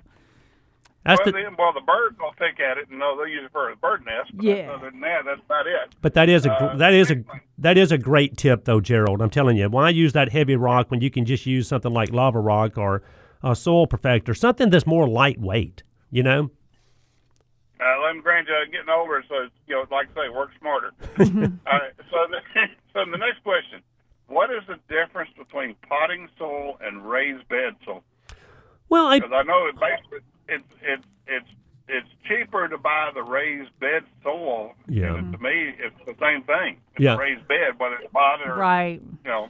yeah, I mean, a, a potting soil i- by the pure nature of that soil is really more for containers, Gerald, for for pots and for containers to grow in. Yeah, it kind of it holds moisture longer than you would want it to hold in the ground. So that's one reason why there's a difference between the potting soil. And and a um, a raised bed soil or like a garden soil, it's usually a little heavier soil. Um, it's a different blend. Uh, it doesn't typically drain quite as fast as a potting soil. So a lot of times, Gerald, we see people using a garden soil or a raised bed soil in a container, and they're growing a typical plant. Uh, that's not really the best soil, even though it might look the same, it might mm-hmm. feel the same somewhat, but it's not the same soil as a potting soil. Potting soils are blended soils that are really more for container growth, where the garden soils are really more, and the and the raised bed soil is really more for outdoor use. Well, I, I, I mean, I, I use basically I use the raised bed stuff because it says raised bed and potting. This, this is that brand, you know, it's made from that cereal company here in town. Yeah, and if it uh, also says and potting, you're fine. Yes, sir. Yeah. So they, like I say, it just it just it to me, I'm, I'm getting like twice as much in that bag, so you know, for the same price. Absolutely. And if it drains the way it should, Gerald, you're fine. I, well, I didn't have any problems with it. Yeah, that's the reason why I was asking the question. So, Yeah, I that's mean, kind it- of one of those of why. Yeah, and people can call it whatever they want. I mm-hmm. mean, you we can put anything on a bag. I mean, it, the, my my biggest thing is the consistency and the makeup of the soil. If it's a somewhat of a lightweight soil that drains well, whether we're using that in a raised bed or whether we're using that in a container, to me, I don't care. As long as it drains, that's the biggest thing. Uh, okay. Uh, oh, and one other thing about the squirrels. Now, I do use a live trap, Yeah. and just so everybody will know, uh, I live inside the in, inside the loop on the interstate, Yeah. and so when I when I catch one, I, I incarcerate them to the penal farm. I figure they they got to swim if they want to get back to me. They're That's going to a have to swim that Wolf River if they get back to Gerald. Right, good And plan. they're probably all, hey, Gerald, I'm on the other side of the river over there, so thank you a lot. well, like, like I say, I take them to the penal farm and not near where the, the folks have all their gardens over there. So, uh, so you know, Well, I just, like I say, I, I, they just got to swim if they want to get back to me. well, you're being humane, but it's not helping me at all. Oh, sorry about that. right. right, it's your problem now. Thank you, buddy. Thank you for the Have a great weekend, Gerald. Um, yeah. Thanks. The um And Jess, hang on, buddy. like we've got we carry the earth mix soil which is similar to the fox farm soil that y'all carry Mm-hmm. too and like we've got a indoor container garden mix which is lighter Right. and then we have an outdoor container garden mix which is heavy it's a pretty heavy bag Right. it doesn't really work good in hanging baskets because it's too heavy well, and then we've got the uh, supernatural compost or the compost with topsoil. But I look at it too and go, why would I not use this landscape blend in my big containers? yeah, it's like I said, I don't care what they call it. Right. It it's really just the, the makeup, the blend of the soil. But if I'm trying to grow something in a container, the biggest thing is that it can't be too heavy. Mm-hmm. Uh, it's got to be a fluffier or soil that's really going to, you know, promote a lot of root growth. But at the same time, it's going to hold a little moisture, but it's got to drain. That's Yeah. the biggest thing. Where a lot of these garden soils and these, you know, other type soils that we work into our beds, Mm-hmm. um, you know, those are usually a little heavier uh, type soils. So it, it, it does make a difference. Now, like Gerald was saying, he's got a soil that he can use in both places, and as long as it does fine, I'm perfectly fine with Mm-hmm. That. Right. The uh, potting soil that we use for outdoor containers is heavier than a lot of potting soils that I have seen. Yeah. So since it's in a container, it's going to dry out much faster. Yeah. So being heavy and holding the moisture allows you a little extra time in between watering your containers. But you have to get the right one because there's a lot of heavyweight potting soils Yeah. out there, and normally holds too much water. Yeah, normally we would say no, no, no. I can't believe that. But now there's a couple of new mixtures that seem to be heavier but drain well, like Kenneth was talking about. So that so the soils are helping us become better gardeners. No doubt about it. Yeah, just learning about And what do you think? Try to get the question in from Jess. Um, yeah, we can get the question in. We might have to take the answer after the break, right? Yeah. Okay, Jess. Good morning. You're in the garden. How are you doing? Hey, Jess. Good morning to you, buddy. Thank you, sir. Got a question. Uh, Yeah. What is the most effective product to use to kill wild violets? And where are they growing, Jess? Well, they've migrated all over my yard. They're They- growing wild, Kenneth. but I want to. I mean, I didn't know if they were growing in a bed or in his in his in his lawn. in in beds. Yeah, In just beds. not in the lawn. Okay. All right. Well, Jess, if you don't mind, we've only got like forty more seconds. We will. Um, I, I'll tell Veda the answer. Yeah, and then know, I'll tell you. Yeah, and we'll we'll answer this uh this question when we get back from the break. But uh, You yeah, can stay on though. yeah, you can stay on or you can listen to us after the break. But yeah, violets, uh, Jess, that's man, that's a tough one. I'm telling you. But we'll give you some. We'll give you some ideas, some things to use to maybe get rid of those things for sure. So if y'all want to listen to us, um, our podcast, you can Thanks, do that Jess. sometime. And um, also, when we get back after we answer Jess's question, we have so much more fun topics to talk about as well. But we love the questions. Wait, but I was going to tell you know. about the plant when I was walking th- between the buildings when I Oh, how did we get off of that? Well, because we're answering oh, questions. Oh, okay. We'll be right back.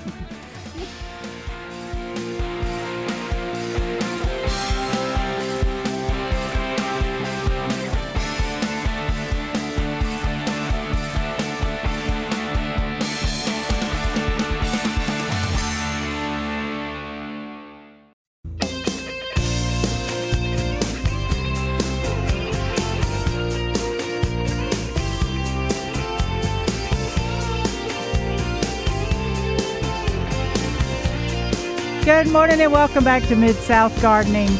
Okay, so we had Jess, and he was calling in about his uh, wild violets and how In- do in we the get yard. rid of the pretty, pretty things? Flower beds. He said flower beds. Oh, flower beds. Yeah. Okay. You know, there's not many reasons I would tell someone to move, you Yeah. know, but the, the violets are one of them.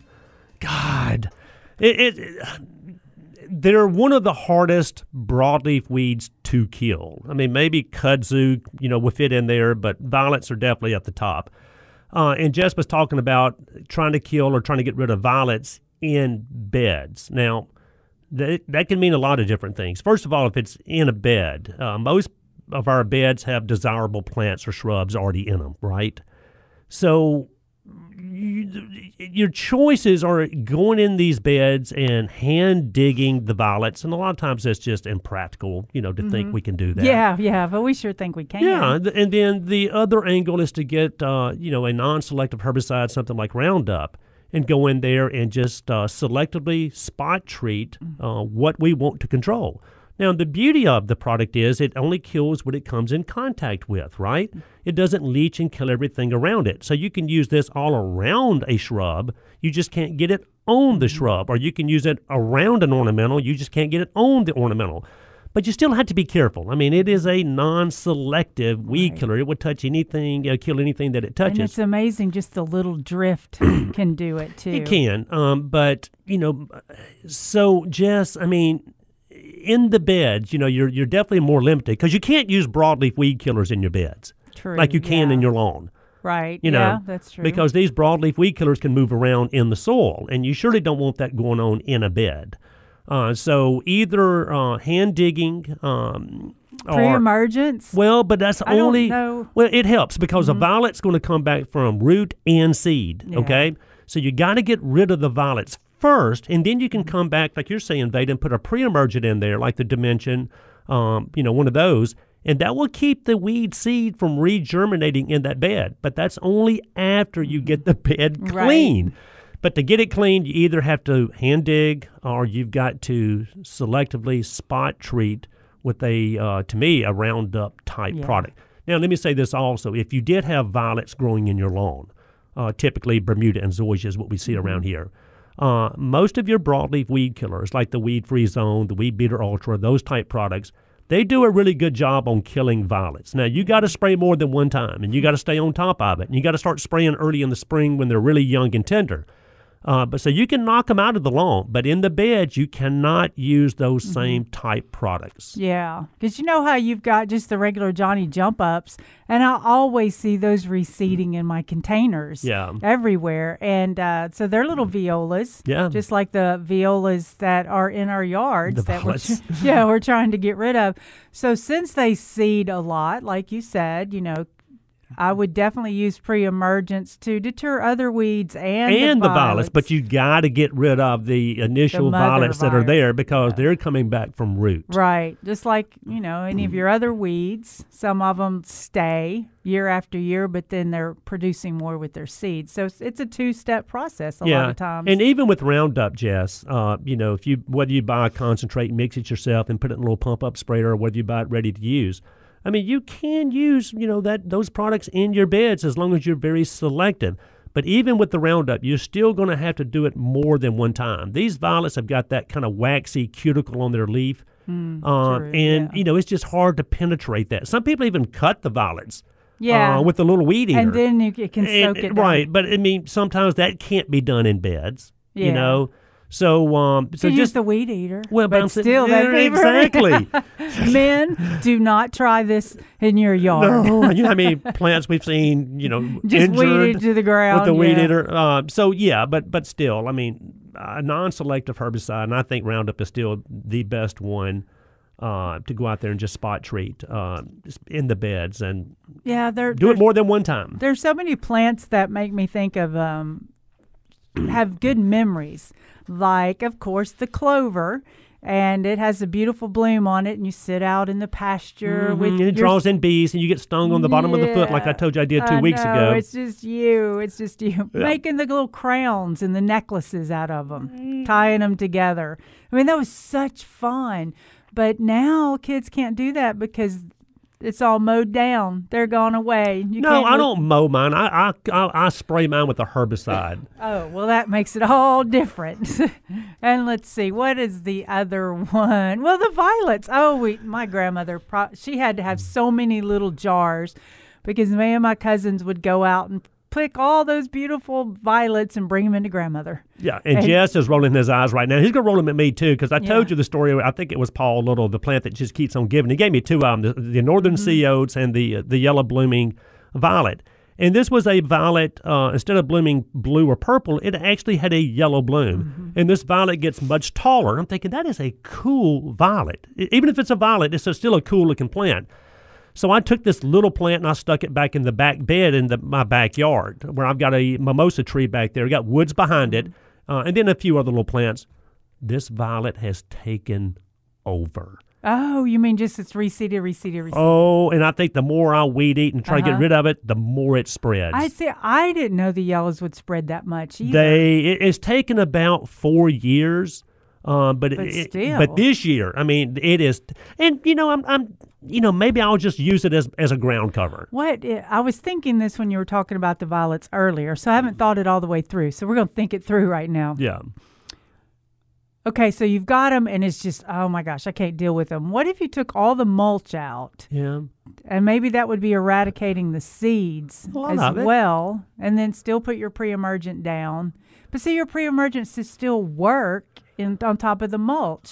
Oh yeah, I mean, I mean, Yeah. I could go out there and, and put pre-emergence in my bed today, and I'm going to get some benefit out of that Mm-hmm. Yeah. pre-emergent. But in Jess's case, he's trying to get rid of all those violets. Yeah. Uh, and the pre-emergent's not going to control anything that's already up and growing.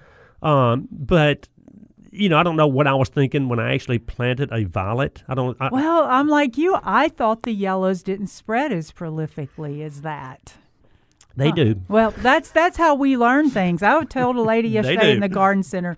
She was frustrated about something, and I said, "Why are you frustrated?" Well, I'm just not going to be a gardener. I just know I'm not. And I said, "No, that's what makes good gardeners is how many things you kill." I go, "You're experiment, you're experimenting every time." Well, and also, you know, we're missing Jim here. You know, Mm-hmm. we, we explained that Jim's going through some uh, health problems and he's going to uh, work on his health. And he, like I said, he's tough enough. He'll he's going to be just fine. But he's also the still going to be the administrator of the uh, the Mm-hmm. Mid-South Gardening. Uh, Facebook. he always gets us, I you know. know. And but he said he can do that from his recliner. But um, but but my point is, if you go to this uh, Facebook page, uh, Mid South Gardening, you will see and hear and read about things that people have done wrong. Mm-hmm. So you're talking about, you know, experience Veda. That'll keep us from having to do it all over, right? Uh-huh. Right, For the first time. But um, Well, you know, and it's always a learning thing. I mean, we've been doing this show for like 30 years, I think, together, Kenneth, something like that. And so we hear so much, but I'm looking at the Mid South Garden Facebook page, and it's wonderful to have gardeners from everywhere Oh, yeah. because they'll a- ask a question, and I'll go, hmm, yeah. let me see how they answer Yeah, that. I'm wondering too. And then uh, yesterday, I was talking to one of the girls that works with this, and she was talking about I, I quit this group, I quit that group. There's so much drama. People are Yeah. arguing with each other. That's political. It's uh, Yeah. things they're putting on there that I don't know if it's accurate. Yeah. And she had just started working there, and I said, "Oh, you need to join our Facebook page for gardening because there's no drama." And because it's hard to throw yourself out there Yeah. and ask questions. Oh And yeah, then- and, and yeah. Mm-hmm. but Jim's the administrator uh, of that uh, of that gardening page, and it's great, guys. I'm just telling you, Mid South Gardening uh, on Facebook. I, I guess it's just Facebook that it's Yeah. on, yeah. Right. And, Well, um, but he's still he's going to remain the administrator Yeah. of that Facebook page, which is so good because I didn't want to lose this page at all. Um, somebody had put a comment on there showing her hibiscus, and I think asking a little bit about you know what kind of fertilizer, and I said use worm castings and organic liquid fertilizer. like the big bloom. yeah, and then she said.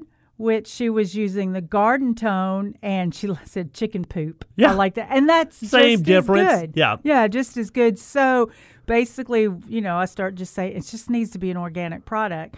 But it was uh, a, a lot of people are trying to grow their hibiscus uh, when they take them right out of the garage. And like I always say, well, like we say, we're like, no, don't really try that. But you know, what are the conditions in your garage? In May, you can, you know, there's every once in a while somebody succeeds with that. And I don't mind using chicken manure, but it's got to be broken down. You know, it's got to either be dehydrated or composted. Oh, they just can't scoop. Nope. a- Don't go to the chicken coop and just get that stuff raw. up. No, ma'am. It's too hot. It is hot. when I Um, say it's, that- it's too hot, it can burn. Yeah, I mean, it's yeah. you got to let it compost down. That has been one of the biggest things. And I've heard that chicken manure is like really, really good nutrients. Oh, that, that everybody, well, you know, it's like everybody says, oh, you got to have some cow manure. No, you got to have the chicken manure. Yeah. No, yeah, you have to have all of it. It just doesn't have to be at the same time. and and they're all good though. Yeah, as long they as they're really composted down uh, or they're hydrated or dehydrated, you're fine. So then after this break, I need to find out what was between the buildings. I'm gonna tell you about the plant that I had to stop and just take a look at for a minute, All and it's uh, it's just it's an old plant. It's been around forever, Veda, but it's got a Mm-hmm. little new little twist to it. Oh, I'm interested. Okay, we're going to run to a break. Call us oh, 260 5926.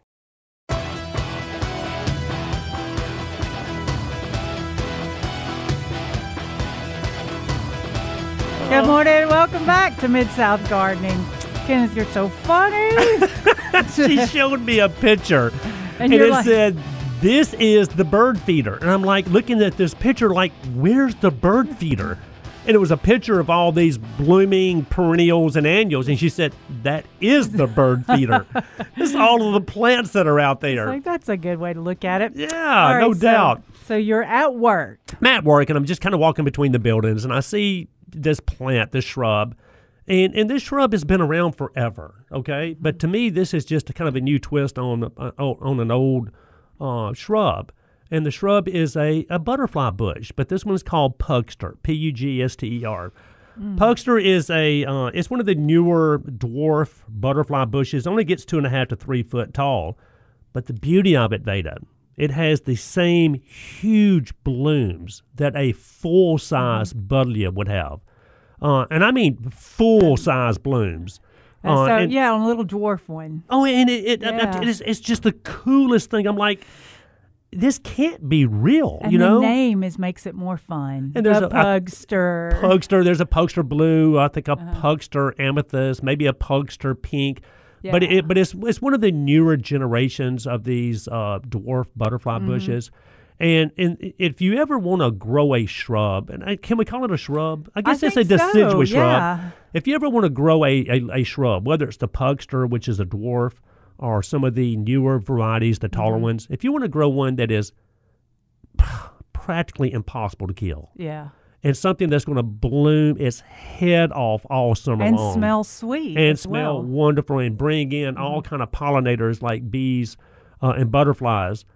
You can't over, you know, we're talking about the hardy hibiscus a while ago. Everybody's got to have one of those, but you also got to have a butterfly bush. You do, really do. Because there's, like you said, you can grow them tall, depending on the variety. You can get a tall one and prune the bottom up and have a tree form. You can. Yeah, you can uh, prune them back, uh, like in the middle of the summer when they get ratty, and Yeah, let them come back Well, out. in early spring, I'd always cut mine back to about two foot. Yeah, and just let them flush right yeah. back out every year. But this pugster uh, only gets, like I said, two and a half to three foot tall, two to three foot tall.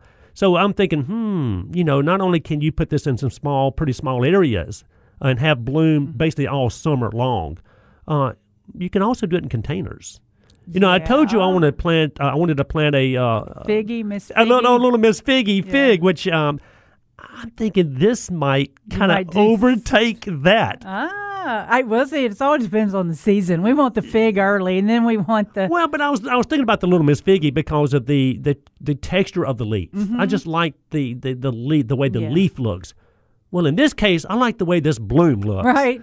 You know, That's so true. And you know, I you know how some butterfly bushes, especially the ones early on, they were a little leggy, maybe a little thin at times, but the pugster, I feel like it oh, it's stays it's compact. thick and yeah. compact, and it has the same size blooms. Uh-huh. I'm telling you, as the big ones have. I mean, it is a. It made me stop. I'm telling you. You're like, Uh, yeah, so that. it's it's just one of those plants. Just guys, just don't overlook it. It's something to think about. Whether you want to put something like that in a container, or whether you want to put it in a bed.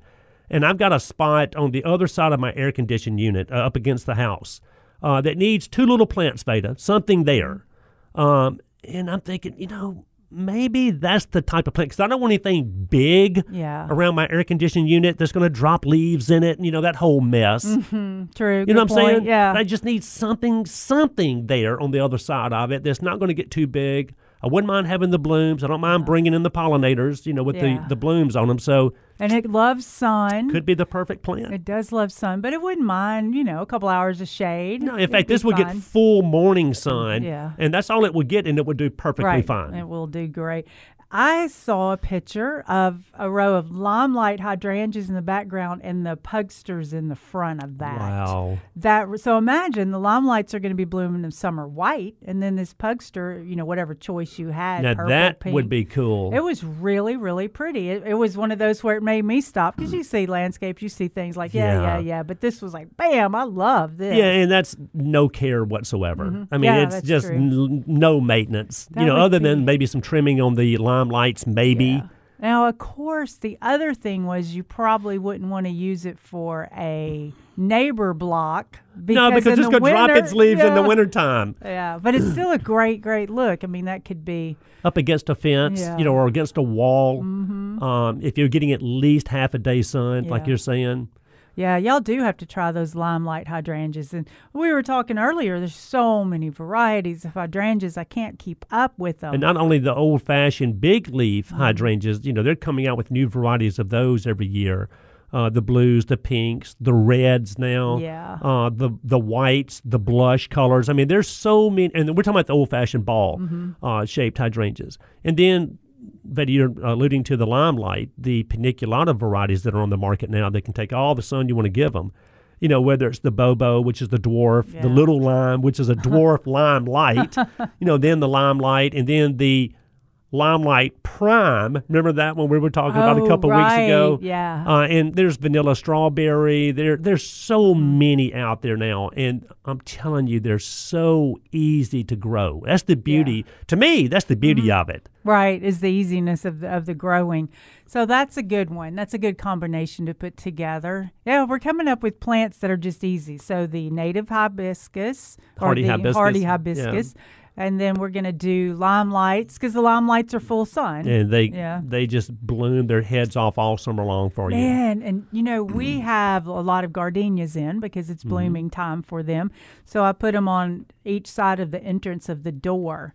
And it is so sweet and beautiful smelling. So, and so I'm thinking if you haven't want to plant a um, gardenia, plant it by where you sit, plant it in the door in the door, by the doorway, in a container. Uh, yeah, don't we, we plant can it en- back somewhere you don't Well, you can to. enjoy the fragrance, Mm-hmm. you know, and and I still love the old fashioned mystery and August beauty Mm-hmm. uh, gardenias. I mean, they get you know six foot tall, six foot wide, huge blooms on them, and fragrant as everything. But the only drawback with those, as we know, is they're not quite as winter hardy as some of these new hybrids uh, that are on the market now.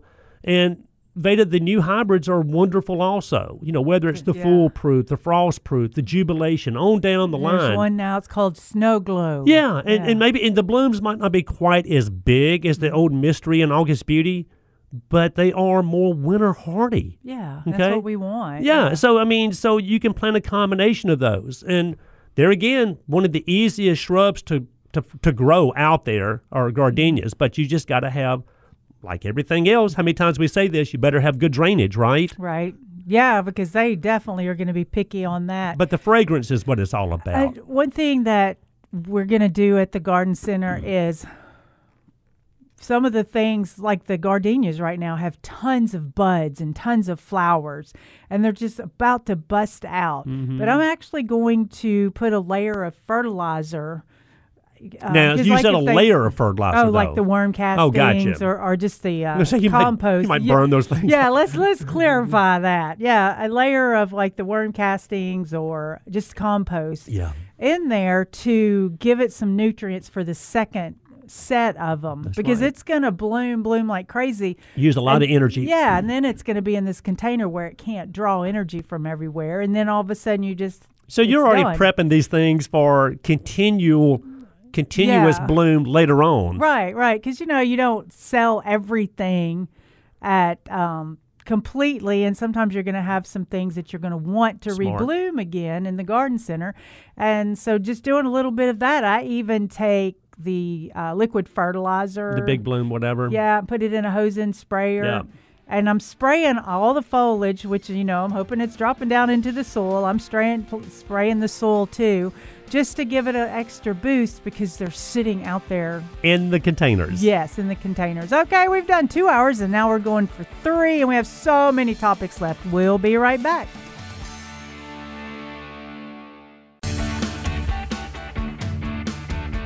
Good morning, gardeners, and welcome back to the Mid South Gardening. I'm glad you could be here today. Um, you know, one thing we were talking about is some pruning. Blackberry and raspberries, if you want to get them to uh, have more yield, you, t- you tip them, not like cow tipping. Yeah. If you want jiggers, go ahead and plant you some. Go ahead. that's funny. But um, yeah, that sounded like a courtesy laugh. Haha, that's funny. I'm stuck. I'm stuck in my jacket. but It's what did hot you in here. mean by Uh, tipping. Oh, you know, like uh, pruning the tips off the ends. That's it. Pinching Oh, them. Yeah. So so when the new growth comes in, if you just pinch the tips off the end, it sends the lateral branches on it, and then that gives you more um, production Mm-hmm. in your raspberries and blackberries, which then makes me think of took me over to pruning pine trees. If you want to keep them a little more compact, especially if you have a zero lot line, you can prune the candles. You know, the new growth of it. You can prune those Mm-hmm. makes off. them a little more bushy? Yeah. Yeah. Magnolias. Um, we had an area where it was a um, what's the skinny one? The Alta, The other uh, bra- Little Gem. Yes, thank you, Teddy little bear, Jim, yeah. little Gem, which are skinny already, thinner already. Yeah. But we're still trying to keep it more compact and, and dense. So we actually Yeah, we're tipping. prune- yeah, tipping, al- almost like taking the end of the foliage off, basically. That's pretty cool. And it was when we were doing it was in the bloom time Yeah. but we had to be careful not to take all the blooms off as well at that time. But that's one of the best ways to keep things that get really big Kinda- more into perspective. Yeah. Now, and, and eventually, invariably, you're going to lose the battle. I mean, you know, I mean, Yeah, I mean, in other words, like a, you know, a tree, Mm-hmm. when especially when it comes to a tree. I mean, you can keep them bushier, which I love, by the Yeah. way. Uh, but let's say you're doing this to a cryptomeria, okay? And the cryptomeria wants to get 20 foot tall. right. Well, you can only keep this thing so small for so long. yeah, some things will not stay. Yeah, it's- yeah, that's true. Or pruning arborvitaes, where you can go in and, like, you look at the arbor- arborvitae, they're kind of a cone shape style, and Yeah. they're growing all even, but then you'll see a long branch, a long branch. They just kind of come out. Yeah. So where you can see when they're going to get wider, that's where they're going to start. So you go in there and start snipping that. Yeah. But are you kidding me? How long does that take? But we actually did that at this one, Yeah. but we don't. Um, you know, I'm out of that, so I haven't seen if they kill, still keep doing it or if it's just as wide as can be. That's too much. Well, and, and nowadays, I mean, just like we always say, you try to buy and grow and plant the plant that fits the area. I mean, arborvitae, you just mentioned that, for example. You know, the mm-hmm. Holmstrup arborvitae, it is a dwarf arborvitae. It's only going to get about seven foot tall. You know, then it goes to the emerald green uh, mm-hmm. or the north North Pole. Uh, the emerald green is going to get maybe 12 foot uh, foot tall. The North Pole doesn't get quite as wide as the emerald green, gets about the same height. And then there's the emerald giant. Yeah. You know, that's going to get even bigger. So, you know, I wouldn't want to plant an emerald giant right on either side of my front door. You know, Mm-hmm. Yeah. it's, it's going to look fine for a while. Even though it's it was gonna- a tradition years ago. yeah, but it's going to it's just going to overgrow, outgrow that spot. So you always try to and crepe myrtles, of course, come to mind too, Veda. You know that. yeah. Uh, so you try to grow the right plant for the right spot, depending on the maturity size, not how big it is when you buy the thing. That's the big thing. You know? you, you look at the cute plant in the bucket and you think there's never any way that that's going to be 12 feet tall. All right, what about? Uh, we're going to get into watering, okay? Mm. Because it's going to it's already gotten hot, Yeah. and it's going to get hotter, and it's going to get drier. So Uh, we and, just need and we've Mm-hmm. already, you know, we've already seen some of that. Um, and we'll get into watering aspects and irrigation here in just a minute. But one of the cool things that I want to talk about this morning is, and it's just simple, it's just a hose. You know? Oh yeah, tell me about this hose. Well, first of all, we all need hoses. Mm-hmm. We all have to have a hose, you know, to get water from point A to point B, right? And forever and a day, you know, we've pulled kinky little hoses out and they kink and they just, you know, it, it it's, it's enough to run you crazy, kind of like a mole in a vole. Okay. Yeah, yeah. Well, but now they are coming out with these canvas hoses, Veda, the zero G hoses or zero gravity hoses. Uh, and they come in 25 foot, 50, 75, and 100 foot, just like your vinyl hoses do. But Mm-hmm. they're 50% lighter, first of all, than a typical vinyl hose. okay, so that's good. yeah. Because let me tell you about the watering thing really quick, and then this is why your hose is so awesome. When I was going to get back into retail, the thing that made me not want to is the watering and the hoses. So now, it's, it's, yeah. so, so this hose, Yeah, it's just it, and it's a canvas type hose. It's a woven hose, is what it is. You know, it doesn't kink. You know, Mm-hmm. uh, even the best no kink vinyl hoses kink. I'm just telling that's you. That's true. Yeah. At some point, they're going to kink. So these are, um, you know, they're they're like they're woven cloth, um, and they're much lighter. They're very durable. They come in all the different sizes, and that's just where we're going. I'm telling you, that's Mm-hmm. where hoses are going.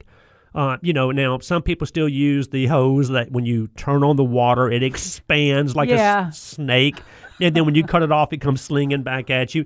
I'm okay with that, you know. Right. But uh, it there's- was very convenient. They but they're not long lasting. no, they just don't. You're right. They just don't last that Mm-hmm. long because they're being expanded and contracted so many times. They start to split and rupture on you. Or when I'm pulling around the cinder blocks at work, the table just ripped. Yeah, it's, it's. Mm-hmm. it's, so I mean they're fine, but they're and they're lightweight and they you know they take up little room, but they're just not for for the durability is just not there. So I need to find those. So y'all are selling them. That's yeah, the zero G's. I Mm-hmm. mean, and people will come in, you know, and of course we still have some of the vinyl hoses, you know, Mm-hmm. you but uh, you know, people are looking at this going like, all right, what is this? And I'm like, well, it's that newer canvas type hose.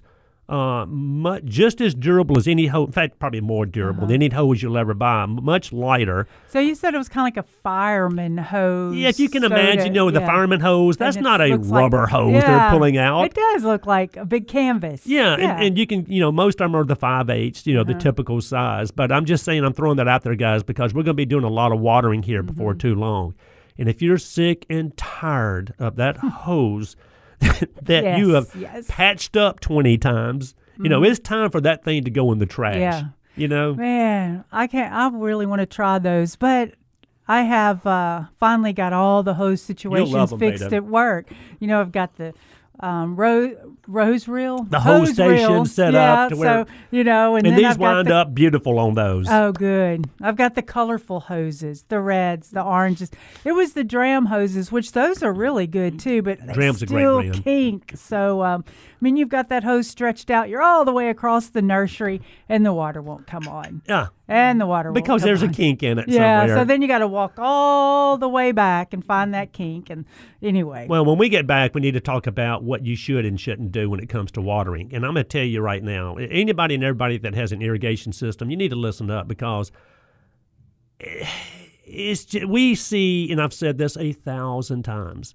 We we see and have seen just as many horrible, dead-looking plants under irrigation. Okay, as we have with somebody that has never even thought about irrigation before. Oh yeah, I think water and topic is going to be good topic. Uh, you seem like it seems like wow. What else? What can you possibly talk about how to water? Yeah, but doesn't it seem like that would be something so easy to do? Mm-hmm. Yeah, but, but it's, it's not. No, it can be. no, no. I mean, we had to give classes to the people that were watering for us. And y'all are watering things that are just in containers Yeah. that typically drain really well. Right. Well, we're watering things that are in our landscape data that are Mm-hmm. in the ground for the most part. Yeah.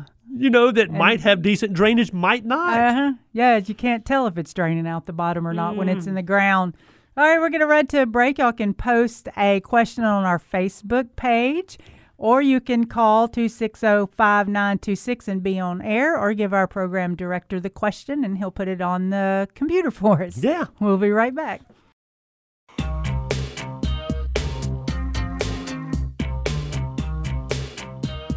Good morning. Welcome back to Mid South Gardening. If y'all have a gardening questions, 260 5926. Give us a call like Mark did from East Memphis. Good morning, Mark. You're in the Mid South Garden. Uh, hey guys. Hey, Uh, Mark. I've got I've got an uh, insect control question uh, today. Yeah. Um, the uh, I, I used to use this um, stuff uh, called it was a Raid Bug Barrier. It was a dark blue thing, and it was really great. It didn't smell at all or anything. But they don't make that anymore somehow. Now, were you using this like- using inside or outside, Mark? well, kind of both. Okay. Um, um, um, I used it, I guess, primarily outside, but I, Yeah. but I've kind of brought it inside a little bit too. okay. Um, well, I was wondering what you know. Um, the thing that really I liked about it the most is it didn't smell. Yeah. And, uh, Yeah. And uh, and of course, I think I've seen that uh, no odor on on lots of things, and sometimes I don't know if I can believe it all. But, uh, I, I mean, this Yeah. this Raid Bug Barrier, it it had no odor at all. Yeah. But, uh, did you know what? What do you guys suggest? Well, I mean, you got to be. If you walk into any typical garden center, I mean, there are tons and tons of insecticides that you can safely use, typically outdoors. Okay, most of these are geared for outdoor use. Uh, there are some insecticides, uh, like a home pest control, uh, that is very low odor, if any odor whatsoever, Mark, uh, called home pest control, that you can surely use inside, around the baseboards, up under the sink, you know, around the window frames, the door jambs, anything like that. And they do a really good job in killing insects, and they have a good residual. Um, so unlike you, if I'm using a herbicide, I mean, I'm sorry, in this case, a pesticide, I want to use something that's fairly low odor if I'm using Yeah. it inside. Oh, Now, for real. Outside, um, you know, I really don't care as much. To me, there's nothing that smells um, as bad as acephate, you know, which is the old-fashioned orthene. Um, I mean, it's got a, you know, a very potent odor to it. Great product. But a lot of these newer products, the permethrins, the spinosads, uh, the neem oils, Yeah, you know, they they're they're low odor. Yeah, you know, if any odor really whatsoever. But I guess having said all that, Mark, I'm with you.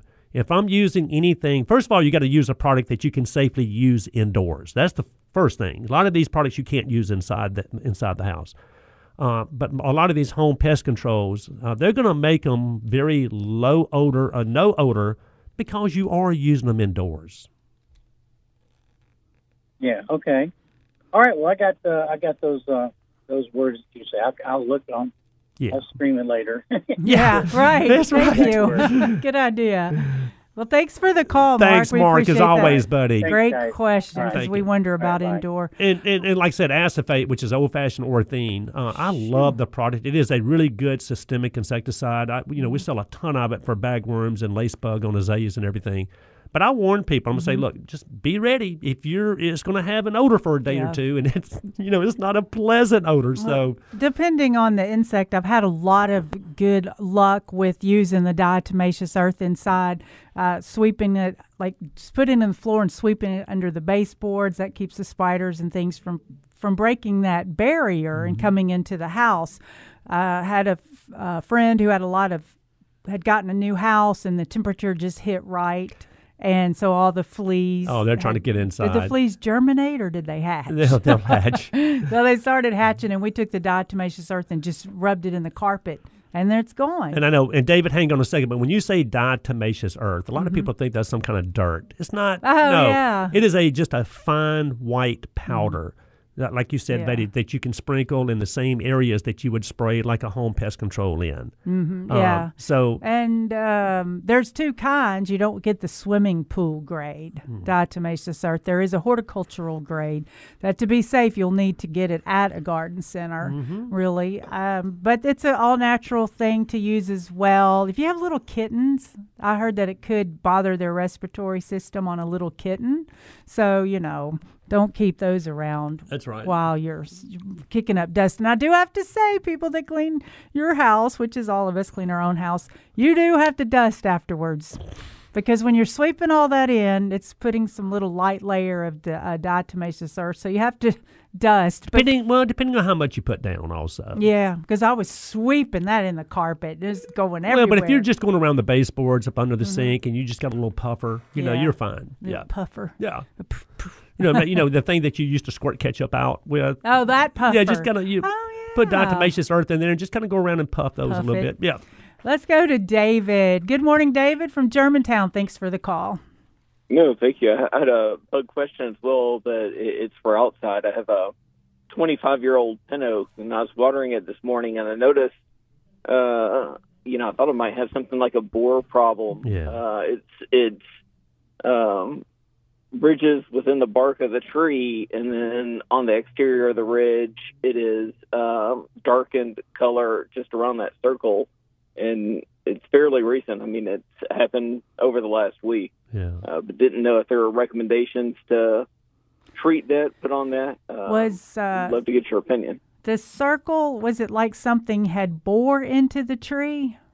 Yeah, so so it's about uh it's about the the depth of your fingernail Mm-hmm. uh, that, that's on there. It's three different spots on three different sides of the tree, starting from like three feet high, going to five feet, up to seven feet on different sides of the tree, and just those three distinct spots. Wow, a pin oak with bores. I guess that could happen. Yeah, I don't know if pretty, that's you know is that you know is a woodpecker, woodpecker? you know Yeah. or I mean to answer well Dave first of all if it is and Betty you know this I mean if it's a insect problem uh, I would either get the permethrin or the spinosad uh, and spray the trunk of that tree as you know from the lower limbs down or as high as you can Mm-hmm. Yeah. uh, and spray that trunk of that tree once a month for at least three months. Okay, because the permethrin uh, or the spinosad uh, or spinal sad, however people Yeah. say it, uh, it will control a lot of boring type insects on trees. Um, but I'm not convinced that it is a a boring Right. type insect. Man, if you could like take a picture and post it on Facebook Live or bring it to one of the garden centers, that we could maybe look at it that way. But also, like Kenneth said, you know, if you just use that spinosyn, that's more than likely going to get the issue of what's in there. Oh, if it's an insect, it's, it's, it's going to be get one of the better ones, But David. also think about maybe why the tree was weakened just enough to the, allow the boar to find that place as a desirable place to live. Mm. And you know, pin oaks sometimes can get too too much water, and that can cause some stress. And then insects like to move in on that situation. But if you can do any type of putting compost over the root system, liquid fertilizers uh, to soak into it. That's going to give your tree. I know it's a pin oak's huge and Yeah. takes a lot of Is this a is this a but- big pin oak, David?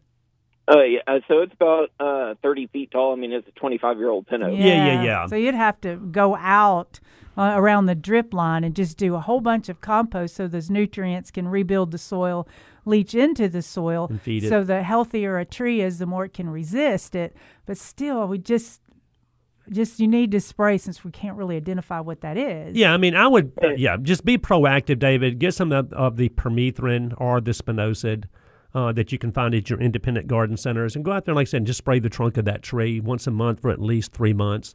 Um, and, you know, if it's insect related, you know, that typically would take care of it. But then anything else like Veda saying that you can do to make sure the health of the tree is where it should be uh, by, you know, watering as needed, you know, your lawn, which is going to water your tree, uh, feeding the tree from time to time.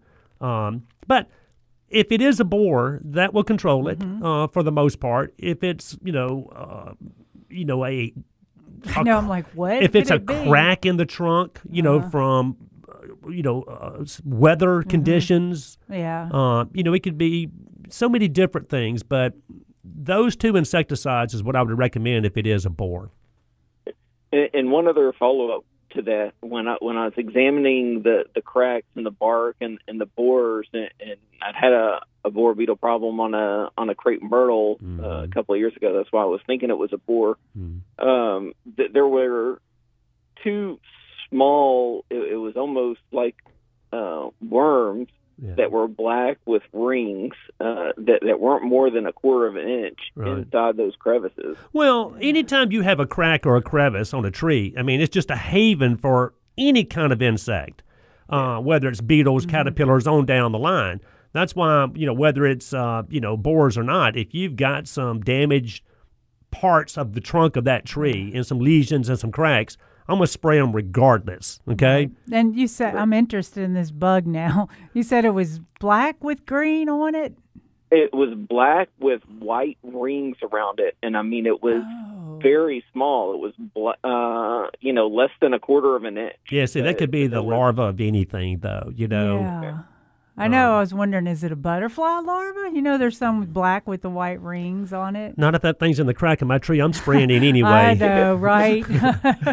So, David, Well, um, the definitely the Bonide, the permethrin or the you have the permethrin, the Bonide eight. That's the name of the permethrin. It's called Bonide eight, and then Hi-Yield makes one, and then the spinosad uh, is uh, a natural guard product. But like I said, any independent garden center is going to have either one of those products.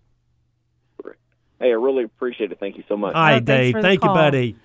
yeah, insects. Okay, black with white rings. There's no Well, telling. Huh, no I thought. I had it for a minute, but I was just thinking of the longhorn beetle. That or boar, the let's hope not. longhorn boar. Now, but I don't know what its larva looks And like. And I know we only got like half a second here, but you can also get the tree and shrub insect drench. Mm, yeah. the product that we pour around our crepe myrtles for the scale. You can also Mm-hmm. pour that around an oak tree, and it will control uh, a lot of insects, including boars. Okay. yeah, that's true. Where you yeah. don't actually have to spray the trunk of the tree, you can just mix and pour this product. So either the spinosad, the Mm-hmm. permethrin, or the uh, tree and shrub insect Yeah. drench. There are a lot of trees that boars like to inhibit cherry trees, dogwood trees, Peach trees. peach trees, and it's all about the health of the the plant because the healthier the plant, the harder it is for the, the, pressure, that, that, internal Yeah. pressure inside the trunk of that tree, and it's hard for that boar just to kind of come through here and just bore right through there. Mm-hmm. Right. Yeah. I mean, they've their sap flow uh, can quicken when you get it um, full of nutrients, and all the sap flow can quicken, which is what you're talking about. Then the boars can't move through that. So health is always the key. Hang on. We'll be right back.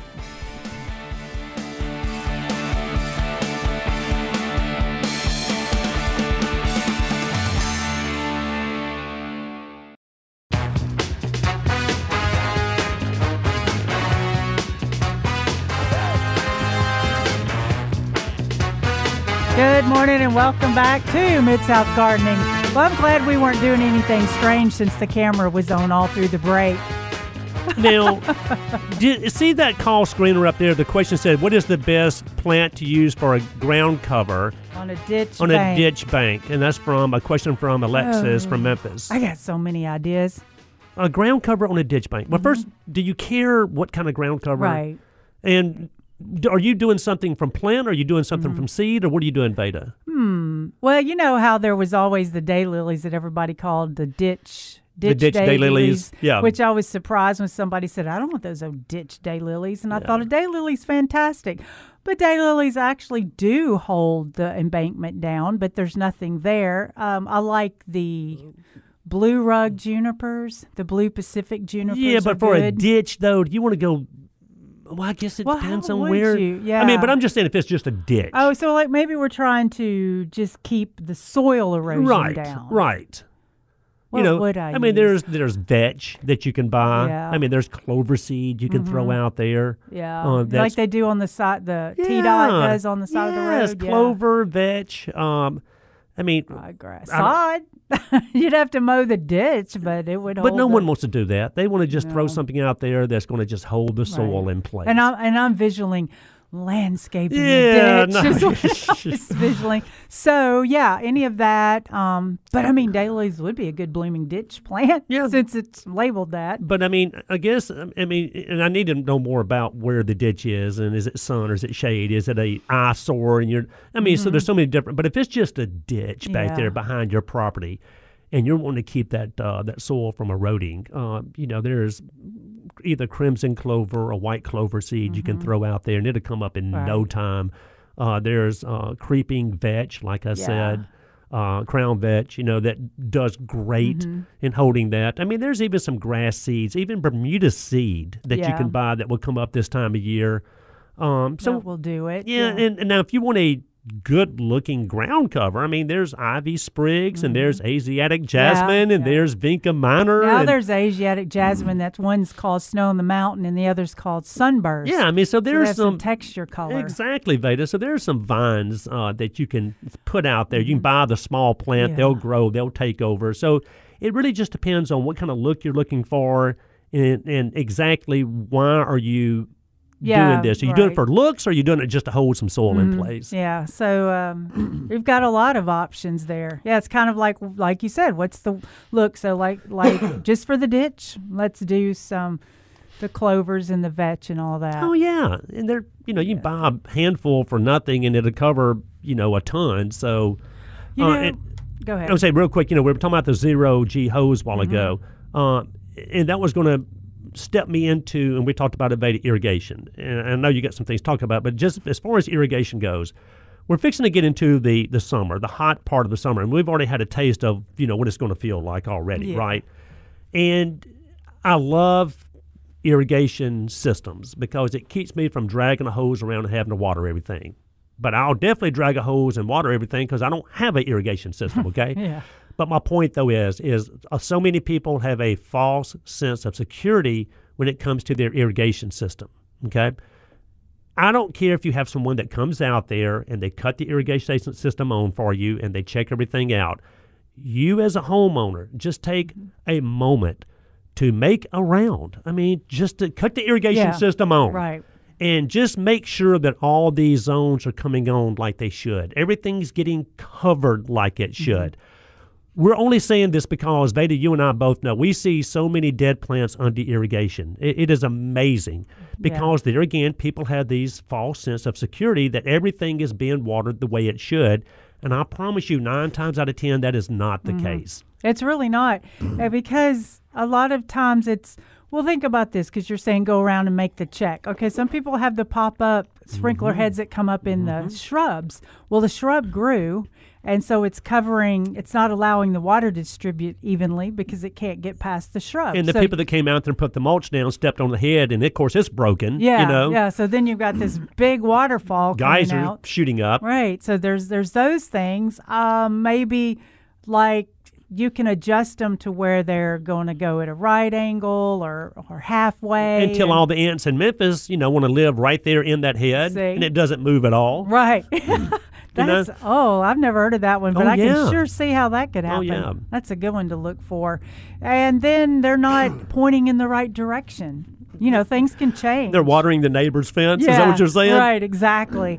So those are all these little things that really mostly the irrigation people are coming in and flipping it on and just looking to see if the heads are running. And making sure the timer's working. Yeah, yeah, but they're not actually and they're not really supposed to do that, you know, figure see if uh well, I don't know. It'd be No, nice I to would. I would hold them accountable. yeah, I'm I telling was you, trying to be like kind of right there. giving them a break. because also, if you have the irrigation overlapping, and so one section where the water's overlapping, you could waterlog that area, and then then it would be normal watering on the outside. So we're getting we're getting to that point where we're going to be doing a good bit of watering, and like I said, if you've got irrigation, just spend a moment, guys. Uh, and then another thing I want to say real quick is if you're planting new shrubs and trees, which people do year round, you know, uh, and you're relying on irrigation just to take Oh, care of that. Yeah. a lot of times, irrigation is perfect for established sh- trees and shrubs, and of course, bedding plants because they don't have a massive root system Yeah. on them.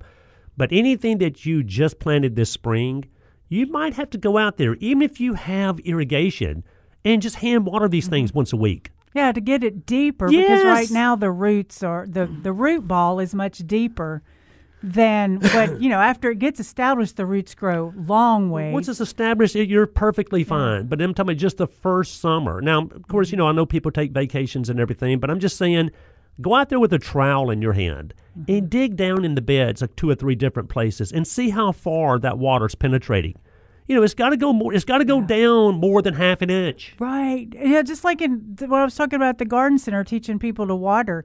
So this guy stood there and watered and watered and watered this section, and I'm watching him so I can teach him because I've already told him, you know, water each pot individually and deeply.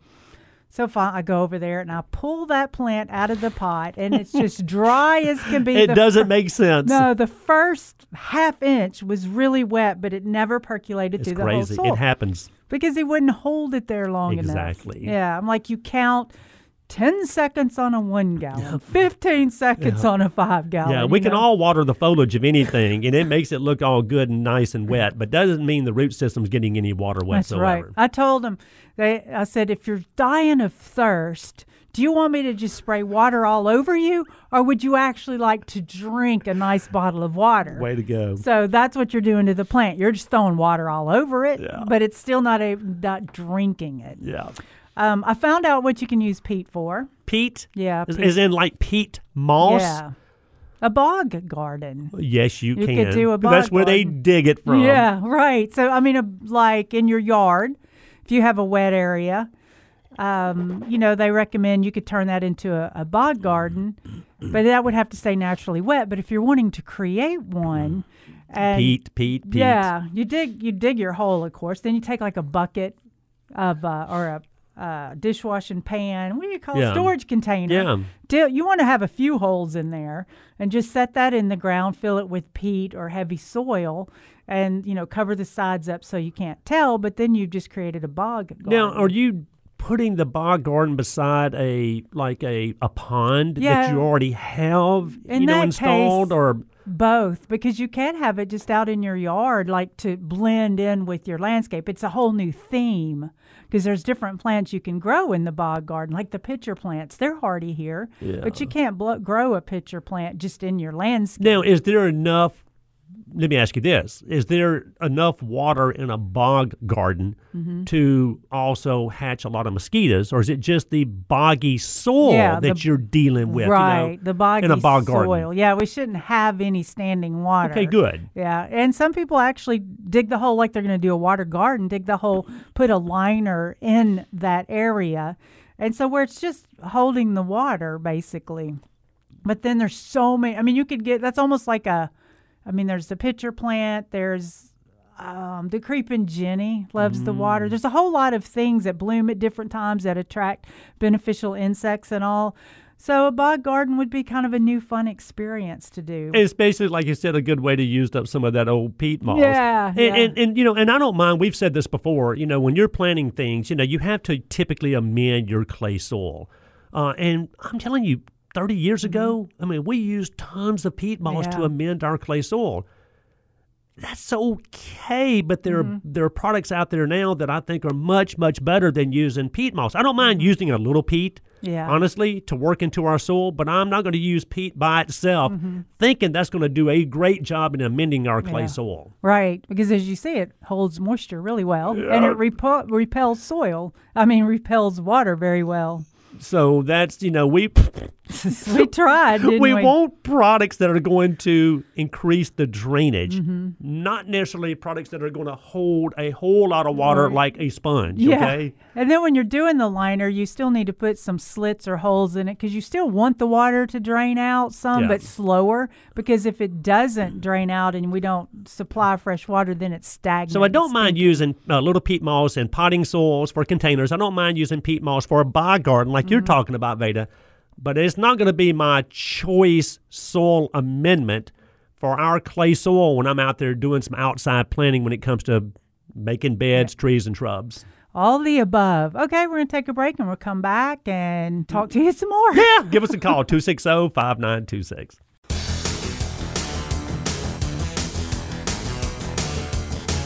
Good morning. Welcome back to Mid South Gardening.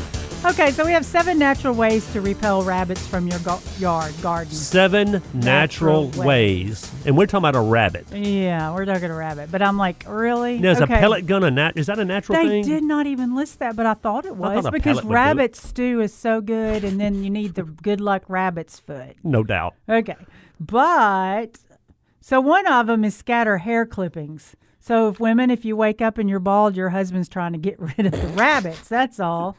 It causes them to fear that humans are ned, uh, nearby. Unless it's a pet rabbit, of course. Yeah. Scatter snakes. Is there a scatter snake or do they want you scatter snakes? Do they want it to be a fake snake or a real snake? I'm not going to scatter snakes. No, no, no one in their right mind is going to do that. Oh, this one is really good. make a little noise. Now, like with a radio, like on a talk station, Oh, I'm or thinking of it. Uh, well, I guess so. I'm thinking of it as like, go away, rabbit. yeah, Go away, rabbit. Okay, That's yeah. making a little noise, but maybe or maybe a, a, a pie pans. maybe a forty pound dog barking. yeah. get rid of a rabbit. That's yeah, some that's some noise. that's some noise. Don't provide cover.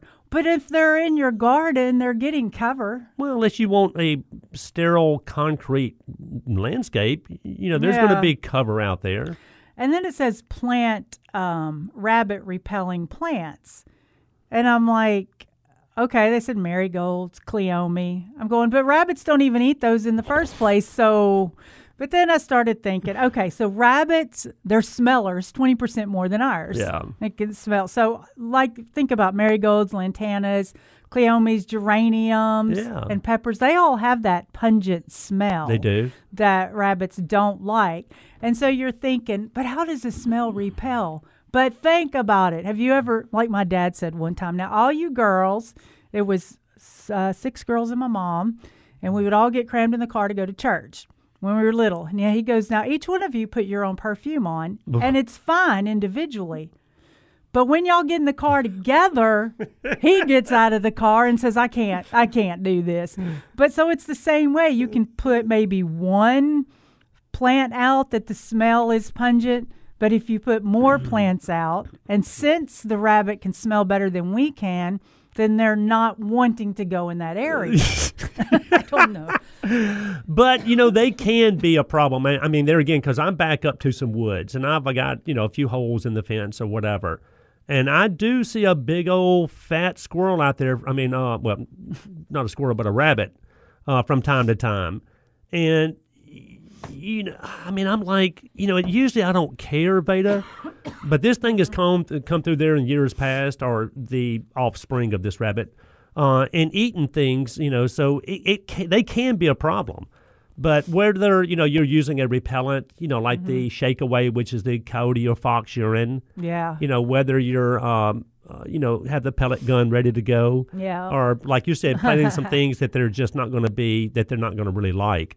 But I mean, you know, unfortunately, we have to live with varmints, Yeah. and it's it's tough. I get it. You It know, is. I mean, it's like plant one for them, one for you, and one to die. but but we don't have that mindset. Whatever Mm-hmm. I plant, I want it to be for us, for me, and I don't want it to be for any varmint that's out Uh-huh. Yeah, there. I mean, because right. you know, to me, they're intruding on me. Yeah, yeah. You know- they're in your space. Not that we took all their space away. They're in your space. But and I'm thinking, you know, the best results you ever have is oh, is putting fences around. Or I know a lot of people have great vegetable gardens, but they actually have them, lack of a better word, cages. That is crazy. A lady, I was talking to her yesterday, and she mm. had a. It, it was like a big, tall dog kennel. Oh, good Okay, idea. but it was it was big, and it even had the top on it. yeah. Uh, and that's where she grows her tomatoes. And she said, you know, the birds can't get in there, the varmints can't get in there. But she was just trying to, she was asking me how to get rid of the weeds that were in there. But I was like, people will try anything Yeah. to keep the dang varmints at bay. All right. I mean, that's really the less stressful. And it looked beautiful. She'd show me a picture of it, Veda. Yeah, it does look clean and neat. I mean, it was, but it was like a big cage. And the only thing she was going to grow in this thing were tomatoes. But I'm thinking, Yeah, I would never it. go to that. I would never I do that, know. but people do. yeah. I know. I'm thinking. I think I like to experiment. I like to come up with another way to make it happen.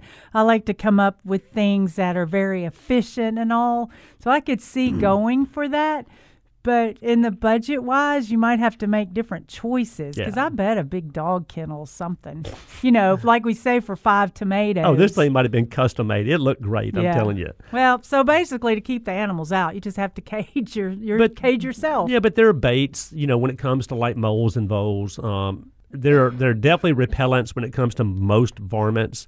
Uh, there's a repellent out there, whether it's the bonide repels all, whether it's the shake away, like I said, the granulated urine. Uh, and then a lot of times there's uh, you know different types of traps. You know whether it's the live animal trap uh, that the gentleman was talking about catching squirrels early Yeah. on and letting them go on the other side of the Wolf River on my side. Uh, but I mean, you know, I, I mean, it, it, you know, we all have to live with with varmints, you know, with with outdoor uh, animals and so forth. But it, once they become a problem, then we try to find a solution, right? Right. Speaking of animals, we'll go to insects. And you were The- talking about this earlier. The, The- canna. Uh, people that you know, cannas remind me of driving down a country road. Mm-hmm. And looking over there, and there's a nice trailer sitting down there. There's a tractor tire that's been painted white, and there's cannas growing in the middle of this thing. Right. That's just, just- the image that I get when Mm-hmm. I'm thinking about cannas. But cannas can be beautiful. My mother's got some in the corner of her front, uh, in the front of a bed, and they're beautiful. They're, just beautiful canary yellow blooms. They can get a what they call a canna worm, which is a Mm-hmm. caterpillar that gets in there and it starts rolling up that leaf. Okay, that beautiful leaf, and they'll eat them from the inside out. So if you have cannas and you see your leaves being rolled up, Miss Veda, Unroll it and you'll uh, see you, it. there's caterpillars all in that thing. When I tell people to do, and I've already had a lady come in, she had it rolled up, and you can, I Mm-hmm. and I unrolled it and showed her. Uh, it's, I'd go out there with a pair of snips and just kind of cut out uh, the leaves that are already rolled Yeah. and get rid of those. Put them in a baggie, zip them up, and throw them in the trash.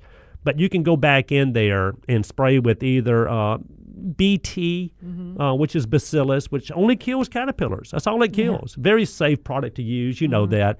Or the spinosad we were talking about earlier does a great job on on caterpillars. And, and then, you know, last resort would be like the systemic insect control that has the acephate in it. But all we're, saying this because regardless of what you think about cannas, and they can be absolutely beautiful. You know, they with the big leaves. Some of them have dark burgundy leaves, and depending on what you know color bloom, uh, they can be pretty. But there's nothing worse for a canna than the Yeah. canna worm that gets in there. Well, I now that just now started getting me to think. We have a lot of water garden plants in, and we have combination planters, and one of them has the canna in the middle, Absolutely. the creeping Jenny around the side, and you can just set it right in the water, uh, where it's the same level as the soil. You don't sink it down. But I never see canna rollers on that type, so maybe we let our cannas get, get a little too dry. We could. Yeah. Yeah, I mean, because, you know, typically they're, again, when they're under stress, you know, they're more susceptible to insects and Mm-hmm. Yeah. disease. But, uh, I mean, they are a problem. But I'm just saying, for people that still love cannas, and there's a lot of people that still love growing Mm-hmm. cannas, uh, be on the lookout for these canna worms. They're out there. And if you see that leaf that's just, it looks like the leaf is unfurling. Yeah. But they're uh, they've well, it's already unfurled and they've rolled this thing back up and they oh. glue it shut. Oh. Would- and they eat it from the inside out. That's what I want to see is how they roll that leaf back up. I don't know. You know, there's got to be with all this technology. There's got to be something to see. And then when it unrolls, there's these straight line of holes. Yes. right. And then you really think, now there, what was that? Well, y'all, we've done three hours and we've loved being with y'all. Thanks for all the calls. You can find me at Palladio in Memphis, Tennessee. and Kenny at Dan West Garden Centers, and we do miss our good friend and co-host, Mr. Jim Crowder.